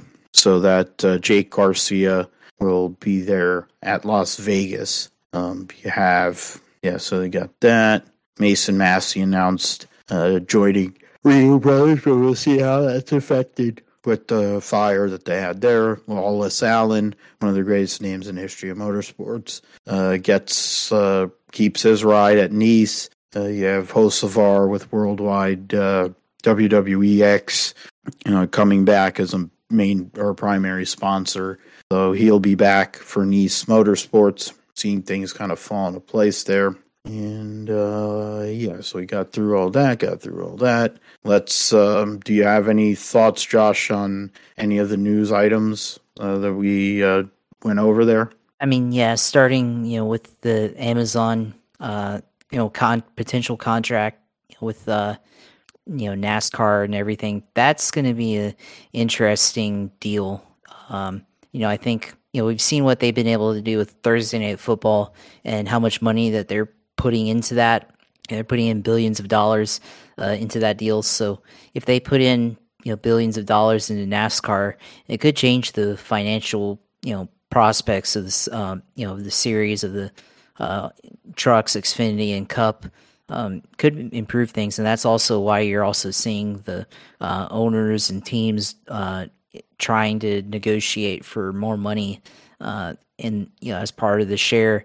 And of course, you know if Amazon's going to bring in uh, a ton of money, then of course they're also going to want uh, to have more share uh, rather than keep the existing uh, proportion here. But I mean, it should be interesting, you know, with uh, you know the TV deal and you know if um, they're able to play it out or you know get anything there, and then also um, kind of you know with the way Amazon's been covering you know the series uh, or with NFL and Thursday Night Football, uh, could see different uh, you know camera perspectives, um, maybe some of the AWS statistics uh, with NASCAR, and could help bring in some of the uh, coverage aspects that we've seen from Formula One uh, implemented into NASCAR. So that might be interesting uh, perspective there uh, that we we get from a potential Amazon uh, contract with NASCAR. So should be interesting. And then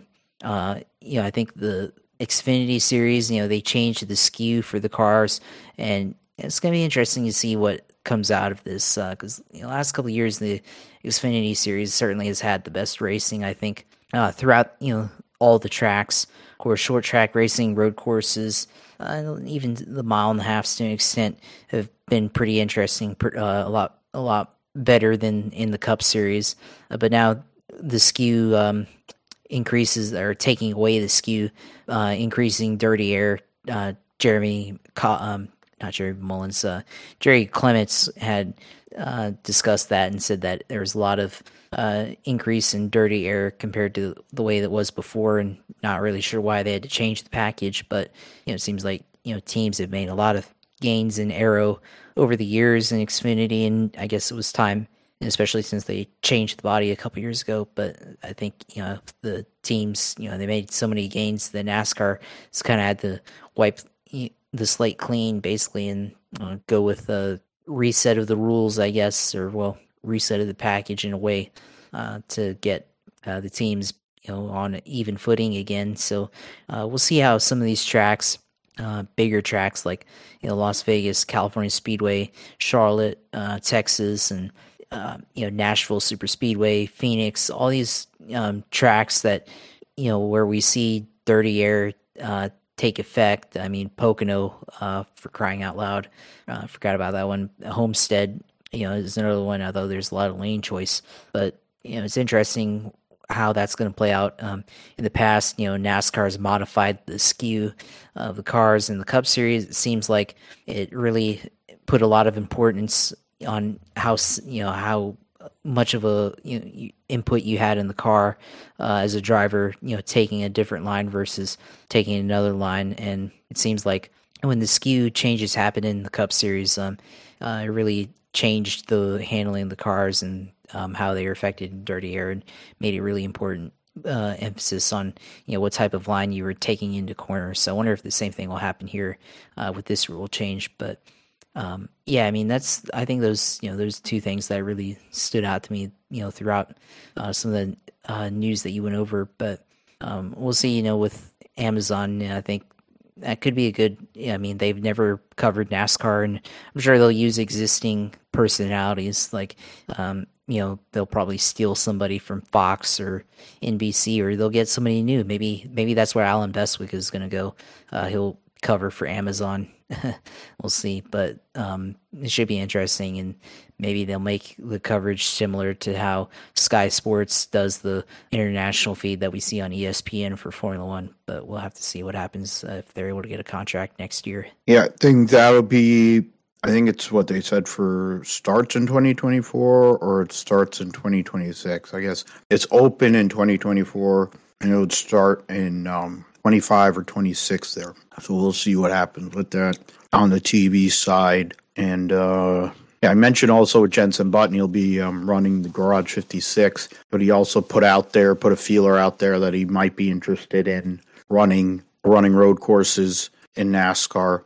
Uh, so that would be something. Um, uh, that would be interesting to see if another Formula One world champion come here. Jacques Villeneuve has uh, tried his hand at uh, NASCAR. Kimi. Of course, Kimi last year in the Garage Project 91 deal. I'm trying to think off the top that goes back a long ways. Uh, Mario and Mario Andretti, of course, did it prior, well prior to when he won world his world championship. Jim Clark ran Yeah. NASCAR back in the day. Uh, Yeah. I mean, um, try. I don't think there's anybody Nobody else. of of main major ilk that won championship, whatever, that had done it recently. Yeah. I mean, a lot of IndyCar people. Yeah, but Montoya didn't. He won races, not a championship. But yeah, Right. Montoya was the one that ran the longest. I think IndyCar guys uh, were the ones like Hornish um, and Smoke, but they ran IRL. I mean, Dario flamed out in stock cars, and it worked out for him. Uh, there's, I'm trying to think other IndyCar people, but you know, there's not a whole lot there. We'll see what if J- Jenson does. He spends a lot of time running GT3 type cars, so wouldn't Yeah. be too big of a transition for him if he wanted to come over to this uh, Gen 7 uh, vehicle. Yeah, real quick on that one, Jenson. You know, he could link up with uh, Tony Stewart and you know get some soda cookies and all that stuff. So there's opportunity for that. There's nothing wrong with soda cookies. Um, I think Tony has had to stop eating as many since he's with uh, Leah these days. But the minute I heard that, and I heard he was doing Garage 56, I think I posted it somewhere. He has to go. Jenson better start eating soda cookies for sure. That that commercial was fun, uh, really funny. I, I honestly That was one, One, of my favorite when they- NASCAR commercials. one when when they they went and did the digital effects so that Tony could actually do the splits, which is hilarious in its own right. And then they top it off with the soda cookies. That that that was great job by whoever did that commercial for Mobil One. I actually tried soda cookies and not that bad. They aren't that bad. I've tried it too, so they are not bad. So um, we'll see what happens with that. If Jenson would cop to actually trying soda cookies or not, but we will see. He's got plenty of time between now and when he has to jump in the car for for real at Le Mans. I will move to the roundup, short and sweet. This uh, this week, the race of champions, uh, Norway, which is the uh, father son duo of Petter and Oliver Solberg, won for won the uh, the what do you call T Nations Cup. I'm trying to see who else. They don't bother to put the standings there. In the Nations Cup, I'm saying in origin, both contributed their quarterfinal in France, semifinals, Younger Solberg. Yeah, so they beat the Swedish combo of um, Ekstrom and Kristoffersson in the semis. Then they raced the team All Stars, which was two t- drivers that didn't have a second driver, so they were combined with each other. Uh, Felipe Drugovich, the defending Formula Two champion, world champion, and Thierry Neuville, longtime uh, World Rally Championship competitor. They knocked off Team Germany in the semifinals. Interesting. So those were the top two. Then you had Germany and and Nor and Sweden, which makes sense uh, in terms of uh, the day itself or the next day. Um, trying to go through see Rock uh, mentioned we're getting past Finland team. They don't bother to put any real detail in that. Americans obviously uh, didn't do much anything in the actual race of champions for in, individual drivers. Mattias Ekstrom uh, becomes a four-time winner of this event. A former two-time DTM champion. He's run in many different categories. Runs Royal Rallycross. Uh, beat. He was emotional yesterday because he ended up racing Mick Schumacher in the final. Mattias Ekstrom had beaten uh, Mick's father Michael twice, and um, so that's a big deal for uh, for uh, Mattias Ekstrom there. In terms of the semifinals, he beat Thierry Neuville, uh, but also about the 26 World Rallycross champion, the 2016 World Rallycross champion. That's Ekstrom also won that. Yep.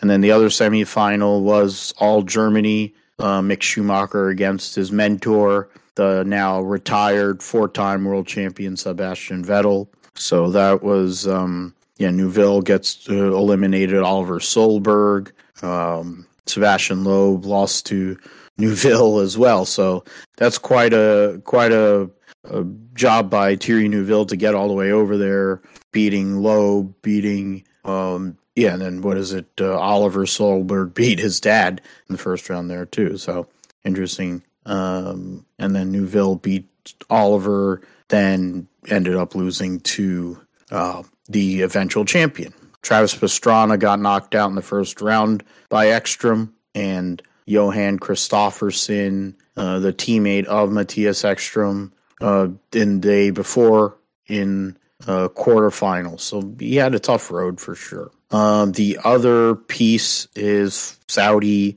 the Saudi E-Prix, which was last weekend. Uh, they ran two races there. The pole winner was McLaren, uh, McLaren's Jake Hughes. Mitch Evans was second. Rene Rast for McLaren. Buemi for Envision. Pascal Wehrlein for Porsche, the top five. Jake Dennis, the winner at Mexico City, finished um, or started started uh, yeah sixth. Eduardo Mortara seventh for Maserati. Stoffel Vandoorne, defending world champion, uh, eighth. Sam Bird ninth, and Maximilian Gunther tenth for Maserati. The um, I know that was for that was for the race too. I apologize. Um, race one, Buemi qualified on pole over Hughes, Sam Bird, Dan Ticktum, and Rene Rast. So McLaren's were pacey for sure in qualifying trim. Mitch Evans, the Mahindra duo of Luca Di Grassi and Oliver Rowland, Pascal Wehrlein, Nick Cassidy were the um, top 10 for the grid. And then in the race one, the results saw Pascal Wehrlein win for Porsche over Dennis and Bird rounds out the podium. So that's uh, and then Sebastian Buemi fourth, Rene Rast fifth, Cassidy, Jean-Éric Vergne, Jake Hughes, Andre Lotterer, Mitch Evans, uh, around the top 10. Stoffel Vandoorne just outside of the top 10 there. In race two, going into the race, the Wehrlein gets that win over Dennis and Rast, Bird, Hughes, Buemi, Evans, Sacha Fenestraz, Eduardo Mortara, and Dan Ticktum. Uh, Vandoorne again finished 11th in that race. So heading to in a couple weeks time to Hyderabad for the for India's first Formula E race. Pascal Wehrlein on the strength of two victories and a second is uh, holds a 6 point lead after yeah, sweeping both races there over Jake Dennis and then there's a huge gap to Sebastian Buemi who is 37 points behind and third uh, to the leader that is and 21 points or 30 yeah 31 points 20, 31 points behind uh, jake dennis uh, best finish of fourth for buemi. Um, didn't score points in mexico city finished third and fourth in saudi. Um, jake hughes has two fifths and an eighth so far trying to go through here somebody else who actually yeah there's the three drivers that have won so far this year there it's I'm trying to see who else. 16 drivers have scored points, at least a point so far this year.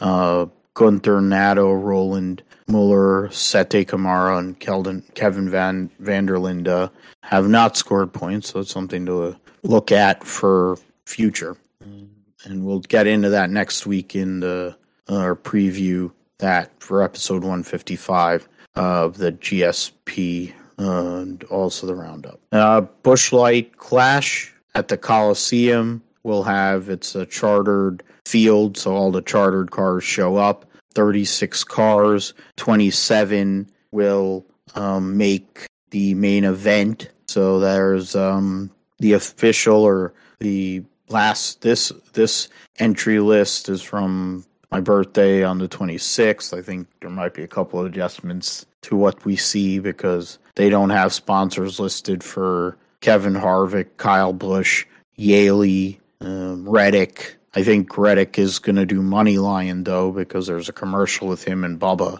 uh, talking about that, and then Cody Ware So those are the guys. Um, the 15 car last year at the with Ryan Preece at the wheel made the main event and had a decent starting spot. So that's something. I'm trying to remember what I mean. I know Joey Logano won the race last year. I watched it. Um, they'll be qualifying uh, to for the all the positions on Saturday the fourth. Then there will be everything else will take place on February fifth. Four heat races will determine the first part of the field. Uh, top four positions in qualifying will take the per, respective poles in those races. Then after that, um, there will be two LCQs where three drivers make it out of there. Heat races are 25, LCQs 50, and then the Clash itself 150 laps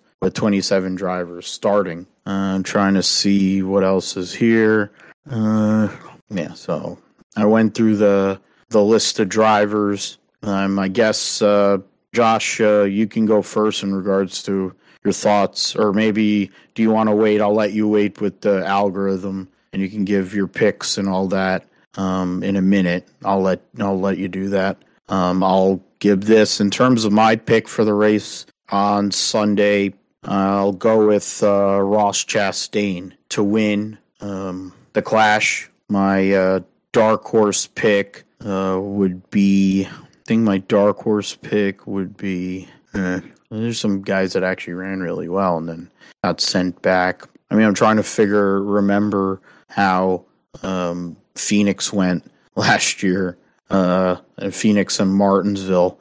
I'm trying to go and compartmentalize those and see which things worked. So they don't even have the links for any, or they don't have the links conveniently for those races. They got rid of all the links for all their races um, up to the opens or the yeah that's this may be from this year okay maybe that's why that would help um, yeah so phoenix the you know, it was earlier in the year then talk about richmond martinsville's will byron um, trying to see where else that would probably be a good uh, basis for uh, that. So bring that up too. I did pick Ross Chastain though. I'm going to stick with that one. Kind of feel like uh, based on the the way that everyone was talking about him or treating him after some of the races this past year, um, he's out to prove something. Even though he finished second in points last year, I think he definitely wants more. So it'd be a good start to the season. And of course, Joey Logano won the race, and in November he also ended uh, ended up going and winning at Phoenix. So um, get through all that. The I'm trying to see who finished. Logano, Blaney, Chastain, Briscoe finished fourth that race. That's nice. Um, William Byron or Kevin Harvick fifth. Um, I don't know if you can really call Kevin Harvick a wild card. I think it's really stretching it, but that's a stretch. So I'll, yeah, I'll leave that. Yeah, it's, it's a big stretch because it's his last race anyway, or last uh, um, Oh yeah, you know what? Now I yeah, I can go with that one though. I'll go with Brad Keselowski. Um, it is a wild card because for two reasons. One, he was they were god awful last year for a good part of the year. Two, they were one of the cars that were eliminated from the main event in last year's running of this race, along with Christopher Buescher. So both RFK cars had to sit there. They were out of the main event. So um, Brad Keselowski um, would be my wild card pick for the Clash. I'm not sure if you have any um, other thoughts, but just let us know what you're thinking and then what your picks would be, Josh, for the Clash. Well, I think you know in general. I mean, it's been a year now since this car has come out. Uh, the Clash last year, of course, it's pretty interesting race. Um, but then at the end, you know, two of the best drivers in the series, you know, ended up being the series champion, Joey Logano, coming out and winning the race. But uh, we saw a lot of some of the issues that we've seen throughout the you know beginning of the 2022 season came out in this race. Uh, you know, we had a lot of crashes, a lot of uh, you know short track, you know, hard, tough racing. But uh, I mean, from the setup side, yeah, I'm wondering how yeah, I'm wondering how this is going to come out based on uh, you know based on you know how uh, the teams have had a year of notes. Um, I mean, they've only had you know one race at this track, but they've had 36 other races to well, not all 36 races, but certainly um, many races so that to get perspective off of and know what worked, know what doesn't work, uh, things that they can try out in this event, of course, doesn't count for anything that they could gain for later in the year. Um, and um, it's going to be interesting, I think, just from that perspective. And um, I I think that you know the best teams are going to come out and be competitive in this race. The best drivers, uh, and it's going to be interesting to see how some you know the new drivers and new teams uh, come out and play in here uh, you know in this race. So i'm thinking well i'm not i'm going to say what i think first but i'm very curious to see how kyle busch comes out you know and and performs in rcr equipment for the first time ever. Uh, you know i mean it's a short track so should be interesting. Of course austin dillon finished third in this race last year. Uh, Tyler Reddick was uh, up there as well and led a ton of laps, uh, second most to uh, Kyle Busch. So uh, there's you know good, pretty good baseline already for Kyle Busch just in RCR equipment for this race, and he himself finished second in this race last year. So um, it's going to be you know if he's able to win, that's going to be a pretty good start to the year for you know the new era for Kyle Busch and uh, the number eight uh, Chevy for Richard Childress Racing. But um, that's kind of you know what some of my thoughts on this race are really. But um, for the picks, you know, you talked about the algorithm, and you know, I got to thinking while we've been you know talking throughout the show and how we're going to do it for this year. It's still gonna we're still gonna do the old way we've been doing it, you know, with the Excel sheet and um, you know picking a number out of a hat basically with the Excel sheet uh, and everything. But you know, it, with all the rage with AI recently, uh, the last you know couple of weeks, month, uh, and everything, you know, Chat GPT is kind of taking over. Uh, you know the world and everything with um, people trying to use it for different things. So I thought, you know, maybe let's try to you know implement a little bit of Chat GPT here on this show.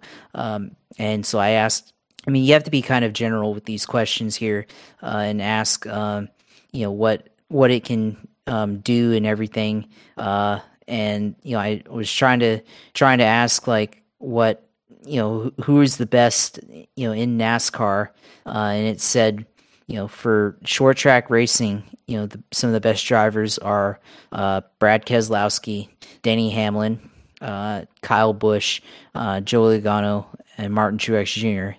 Uh, and so I went and asked, okay, from those drivers on short tracks, um, you know, can you provide a statistical par- comparison between Kyle Busch, Joey Logano, Martin Truex Jr., Brad Keselowski, and Denny Hamlin at tracks 0.5 miles or less in length, because that's about the closest we can get to uh, the Clash of Coliseum's uh, track length, which I think is about a quarter mile in length. Uh, so from that, what are what I'm able to um, get at is, you know, it, it said uh, it can provide a general comparison of the performance of these drivers at short, you know, half mile tracks or less in length based on their uh, Cup Series statistics. And it says, of course, however, it's important to note these these statistics may not be fully representative of their overall performance at tracks of this length and can vary from race to race. Additionally, this comparison does not take into account other factors that may impact a driver's performance, such as uh, change in teams like Kyle Busch, uh, crew chief, car setup, among other things. And so it says Kyle Busch has a NASCAR Cup Series average finish of 12.0 at tracks half mile or less in length. Joey Logano has an average finish of 11.5. Martin Truex has a average finish of 12.7.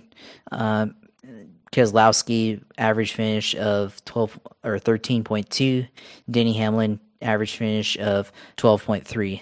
And so using the algorithm, using well ChatGPT, we can infer that Joey Logano uh, has the best chance of winning this race at the Clash. Of course, won the race last year, so uh, I will go with Joey Logano with the help of ChatGPT, determining all this stuff Joey Logano winning the Clash, going back to back and starting off 2023 just like he ended 2022 and began it. So there you go for that. You know, as far as wild cards uh, in this race, um, I mean, it's there's a lot, a lot you can go with, but you know, I'm I'm gonna go one. Um, let's go with uh, Erik Jones as a wild card, uh, and I guess as a you know maybe another guy as a wild card. Um, you know, throw in Bubble Wallace. Why not? Uh, you know, he's had a lot of improvement over you know 22. So let's see what he can do first um, event of 23. So those are my two wild cards, along with Joe Logano winning the race. First race as a married man to Amanda. So congrats to them, of course. So we'll see what happens there. He had um, like mid-range pace last year. One of his best tracks is Martinsville. A year, another year with um, or Bootie Barker, and then Denny Hamlin's help. I think that'll be something. And the last thing we have to do before we move into your sim segment, Josh, is who's gonna end up missing the show? Because I think it did play a part. There, there is something to uh, what happened for the RFK team. They thought that they were all right, but they really weren't. In the end, they recovered and won both duels. a couple, two, three weeks later at Daytona, had good pace in the 500, but then also struggled for a good part of the season.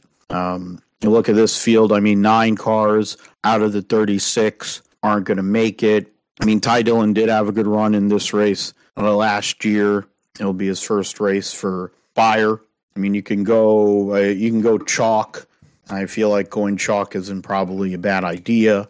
I think um, the Ware cars are going to get eliminated. The Spire cars, um, so that's four. BJ McLeod definitely five. I say definitely, then he'll make it. But um, after that, after you eliminate the real back marker efforts, there's going to be some tough uh, choices to knock out. I'm not sure if AJ drove. I don't think AJ was in this race, or maybe he was. He was. I don't. Okay, all right. I think I am because I know Haley was pretty good. Yeah, Haley was race, good so, last year and got taken yeah, out by so, Larson. Larson. So I was I was wondering if you didn't have any experience. I know I know Austin Cindric was basically a dart without feathers in this race. Yep. Um, Daytona 500 champion coming from the sports cars. I'm gonna I'm gonna go a little crazy. I'm gonna go and say Cindric misses the show. Now that would make it uh, was it six. So after that, um, I think Martin Truex misses the show seven. I I mean I think there's a lot going on in his life. He's not going to be able to um, really put something together for this race, but I think by the time they go to Daytona, he'll be in a better mind space. I feel like Gragson's going to hit the wall, and I also think that Keebler's going to hit the wall. So based on that, I think that's nine, right? Or if I miscounted, it's eight, but I feel that's nine. What are your thoughts on Josh for who do you think will be eliminated other than the general chalk picks? Yeah, I mean, I uh, I agree with you on some of those chalk picks. You know, I think overall those get eliminated and everything. But you know, once you thin out the easy picks, it starts to get interesting. And you know, I, am going to say that Alex Bowman gets eliminated. Um, I think that's pretty significant pick. Um, you know, I think he's kind of always been the Hendrick car that's struggled. Uh, new crew chief, of course, this year. You know, maybe they still aren't gelled quite together, or they get in an accident or something and uh, get you know taken out of the race. Uh, so I, I think I think uh, Alex Bowman gets eliminated here in this one. Um, maybe another guy that gets eliminated. Uh, I mean, if you want to go, uh, you know, with another elimination, I guess. Um, you know, it's pretty tough, but you know, you already mentioned a big name in Cindric. Uh, I'm going to say Chris Bell. Why not? Um, I mean, he's pretty good at short track racing, also, but you know, I could see him getting taken out in one of these uh, qualifying races uh, potentially, and seeing something like that. So I think Alex Bowman, I think he definitely struggle on handling, and then let's say Chris Bell, something happens to him because uh, I I don't think that they would have something you know mechanically or have issues with handling. I think they've you know they made it to the final four, so I don't think they'll have that problem. But I could see them you know last lap or something get taken out an accident or whatever and miss the show that way. You have four there, so you need to pick two more. Oh, you two more. Bowman two more. and Bell. Okay, so I got Bowman, Bell. Okay, so Uh, hmm. you know, I'll go with. I'll, I'm going to eliminate. Uh, let's see, and I'll eliminate uh Todd Gilliland and Ricky Stenhouse. Yeah, I think I think he gets eliminated too. So Richard. Yeah, for the Richard aspect. That's right. So Todd Gilliland, oh yeah, Stenhouse, and Alex Bowman and Chris Bell. Okay, we'll put those in there.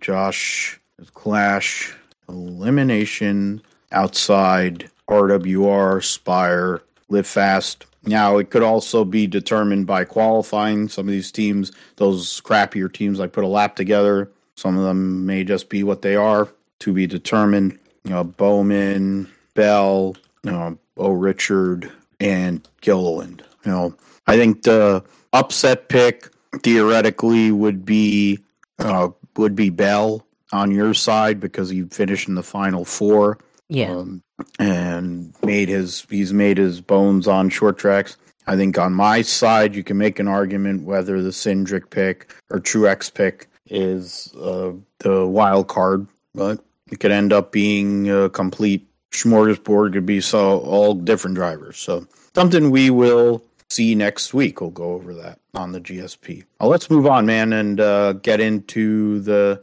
sim segment and what's going on in the world of iRacing and other gaming. Yeah, of course. Um, yeah, iRacing this week. Uh, I think they've got for the BMWs, the new BMW cars. Uh, they've got a challenge going on at Daytona uh, this week, and I think it's like whoever can score the most points uh, throughout the week uh, racing at Daytona on the road course. I think there's like some sort of challenge or whatever, and you get a prize of some kind. Uh, I was trying to see if I could find that like more details, but it, it seems seems pretty interesting here. News: um, BMW M Sim Cup this week at Daytona. The BMW Sim Cup pits racers from around the world against one another on legendary racetracks, competing behind the wheel of the BMW M Hybrid V8 GTP or the BMW M4 GT3. And this week's event uh, sends racers to the Daytona road course and you know team up with another driver and a series of 120 minute multi-class racing uh, series and see if you have what it takes to stand up at the top of the podium. Open to the entire community with prizes available to those who qualify the top split. Uh, top split podium finishers in each class will earn $1,500 and $250, and the top 10 finishing teams will also earn uh, series points. And then in the season, uh, tw- top 12 teams in the Sim Cup earn additional uh, cash prizes up to $1,500 on the line for the champions. So that's pretty interesting. I have to see if I can compete in that um, throughout the year. Uh, should be an interesting one. I don't know if I would make top split, but it's always fun to be in a series uh, specifically designed to have uh, monetary uh, you know prizes. So that should be something to, uh, to potentially look at here in the you know, next couple of weeks. Uh, otherwise, uh, I mean, you have the normal you know iRacing series that compete in every week. Of course, uh, you know on the road side, starting off there, um, you got uh, let's see, touring car turn racing challenge. Of course, that's the uh, cars with like such as the Hyundai. Was it Hyundai Veloster and um, you have the Honda Civic Type R. Uh, they're racing at Brands Hatch Circuit Grand Prix uh, layout this week. Uh, MX5 Cup is at uh, VIR, Virginia International Raceway. Got uh, Long Beach uh, Street Circuit for the Indy Pro 2000s. Um, got, let's see here, Skip Barber's at the Chicago Street Circuit. So that's the Skip Barber cars uh, on the uh, Chicago street circuit that the uh, Cup cars and the Xfinity cars are going to use later this year in streets of Chicago, uh, which iRacing designed uh, a couple years ago. Um, you've got the supercars racing at Mount yeah Mount Panorama uh, iRacing GR Cup, so that's the toy. Yeah, Toyota GR86 cars racing at Tsukuba Circuit, the, the 2000 full layout. So um, that's a pretty fun track. Uh, raced that one on Gran Turismo, and that one's also on iRacing. That's always a fun track, and you know I've enjoyed racing the Toyota GR86 cars uh, so far uh, since it's come out. It's a pretty fun series. Um, let's see here. Uh, Ferrari GT3 uh, fixed series at Silverstone Grand Prix layout. That should be interesting on the road side. Um, let's see LMP2 prototypes at VAR. Uh, yeah, IndyCar, aka known as US Open Wheel B, Dallara IR18. Uh, that's going to be at the boot, uh, 29 lap race, Watkins Glen. Uh, so that should be pretty interesting there. Um, let's see, I think that's pretty much all the series on the the roadside that could be of interest or um, potentially something that I'd like to do. Uh, oval side here, apply that, uh, change the schedule. ARCA is at Thompson Motorsports Park. Uh, that's one one of the tracks up north. That's a really nice little short track to run on.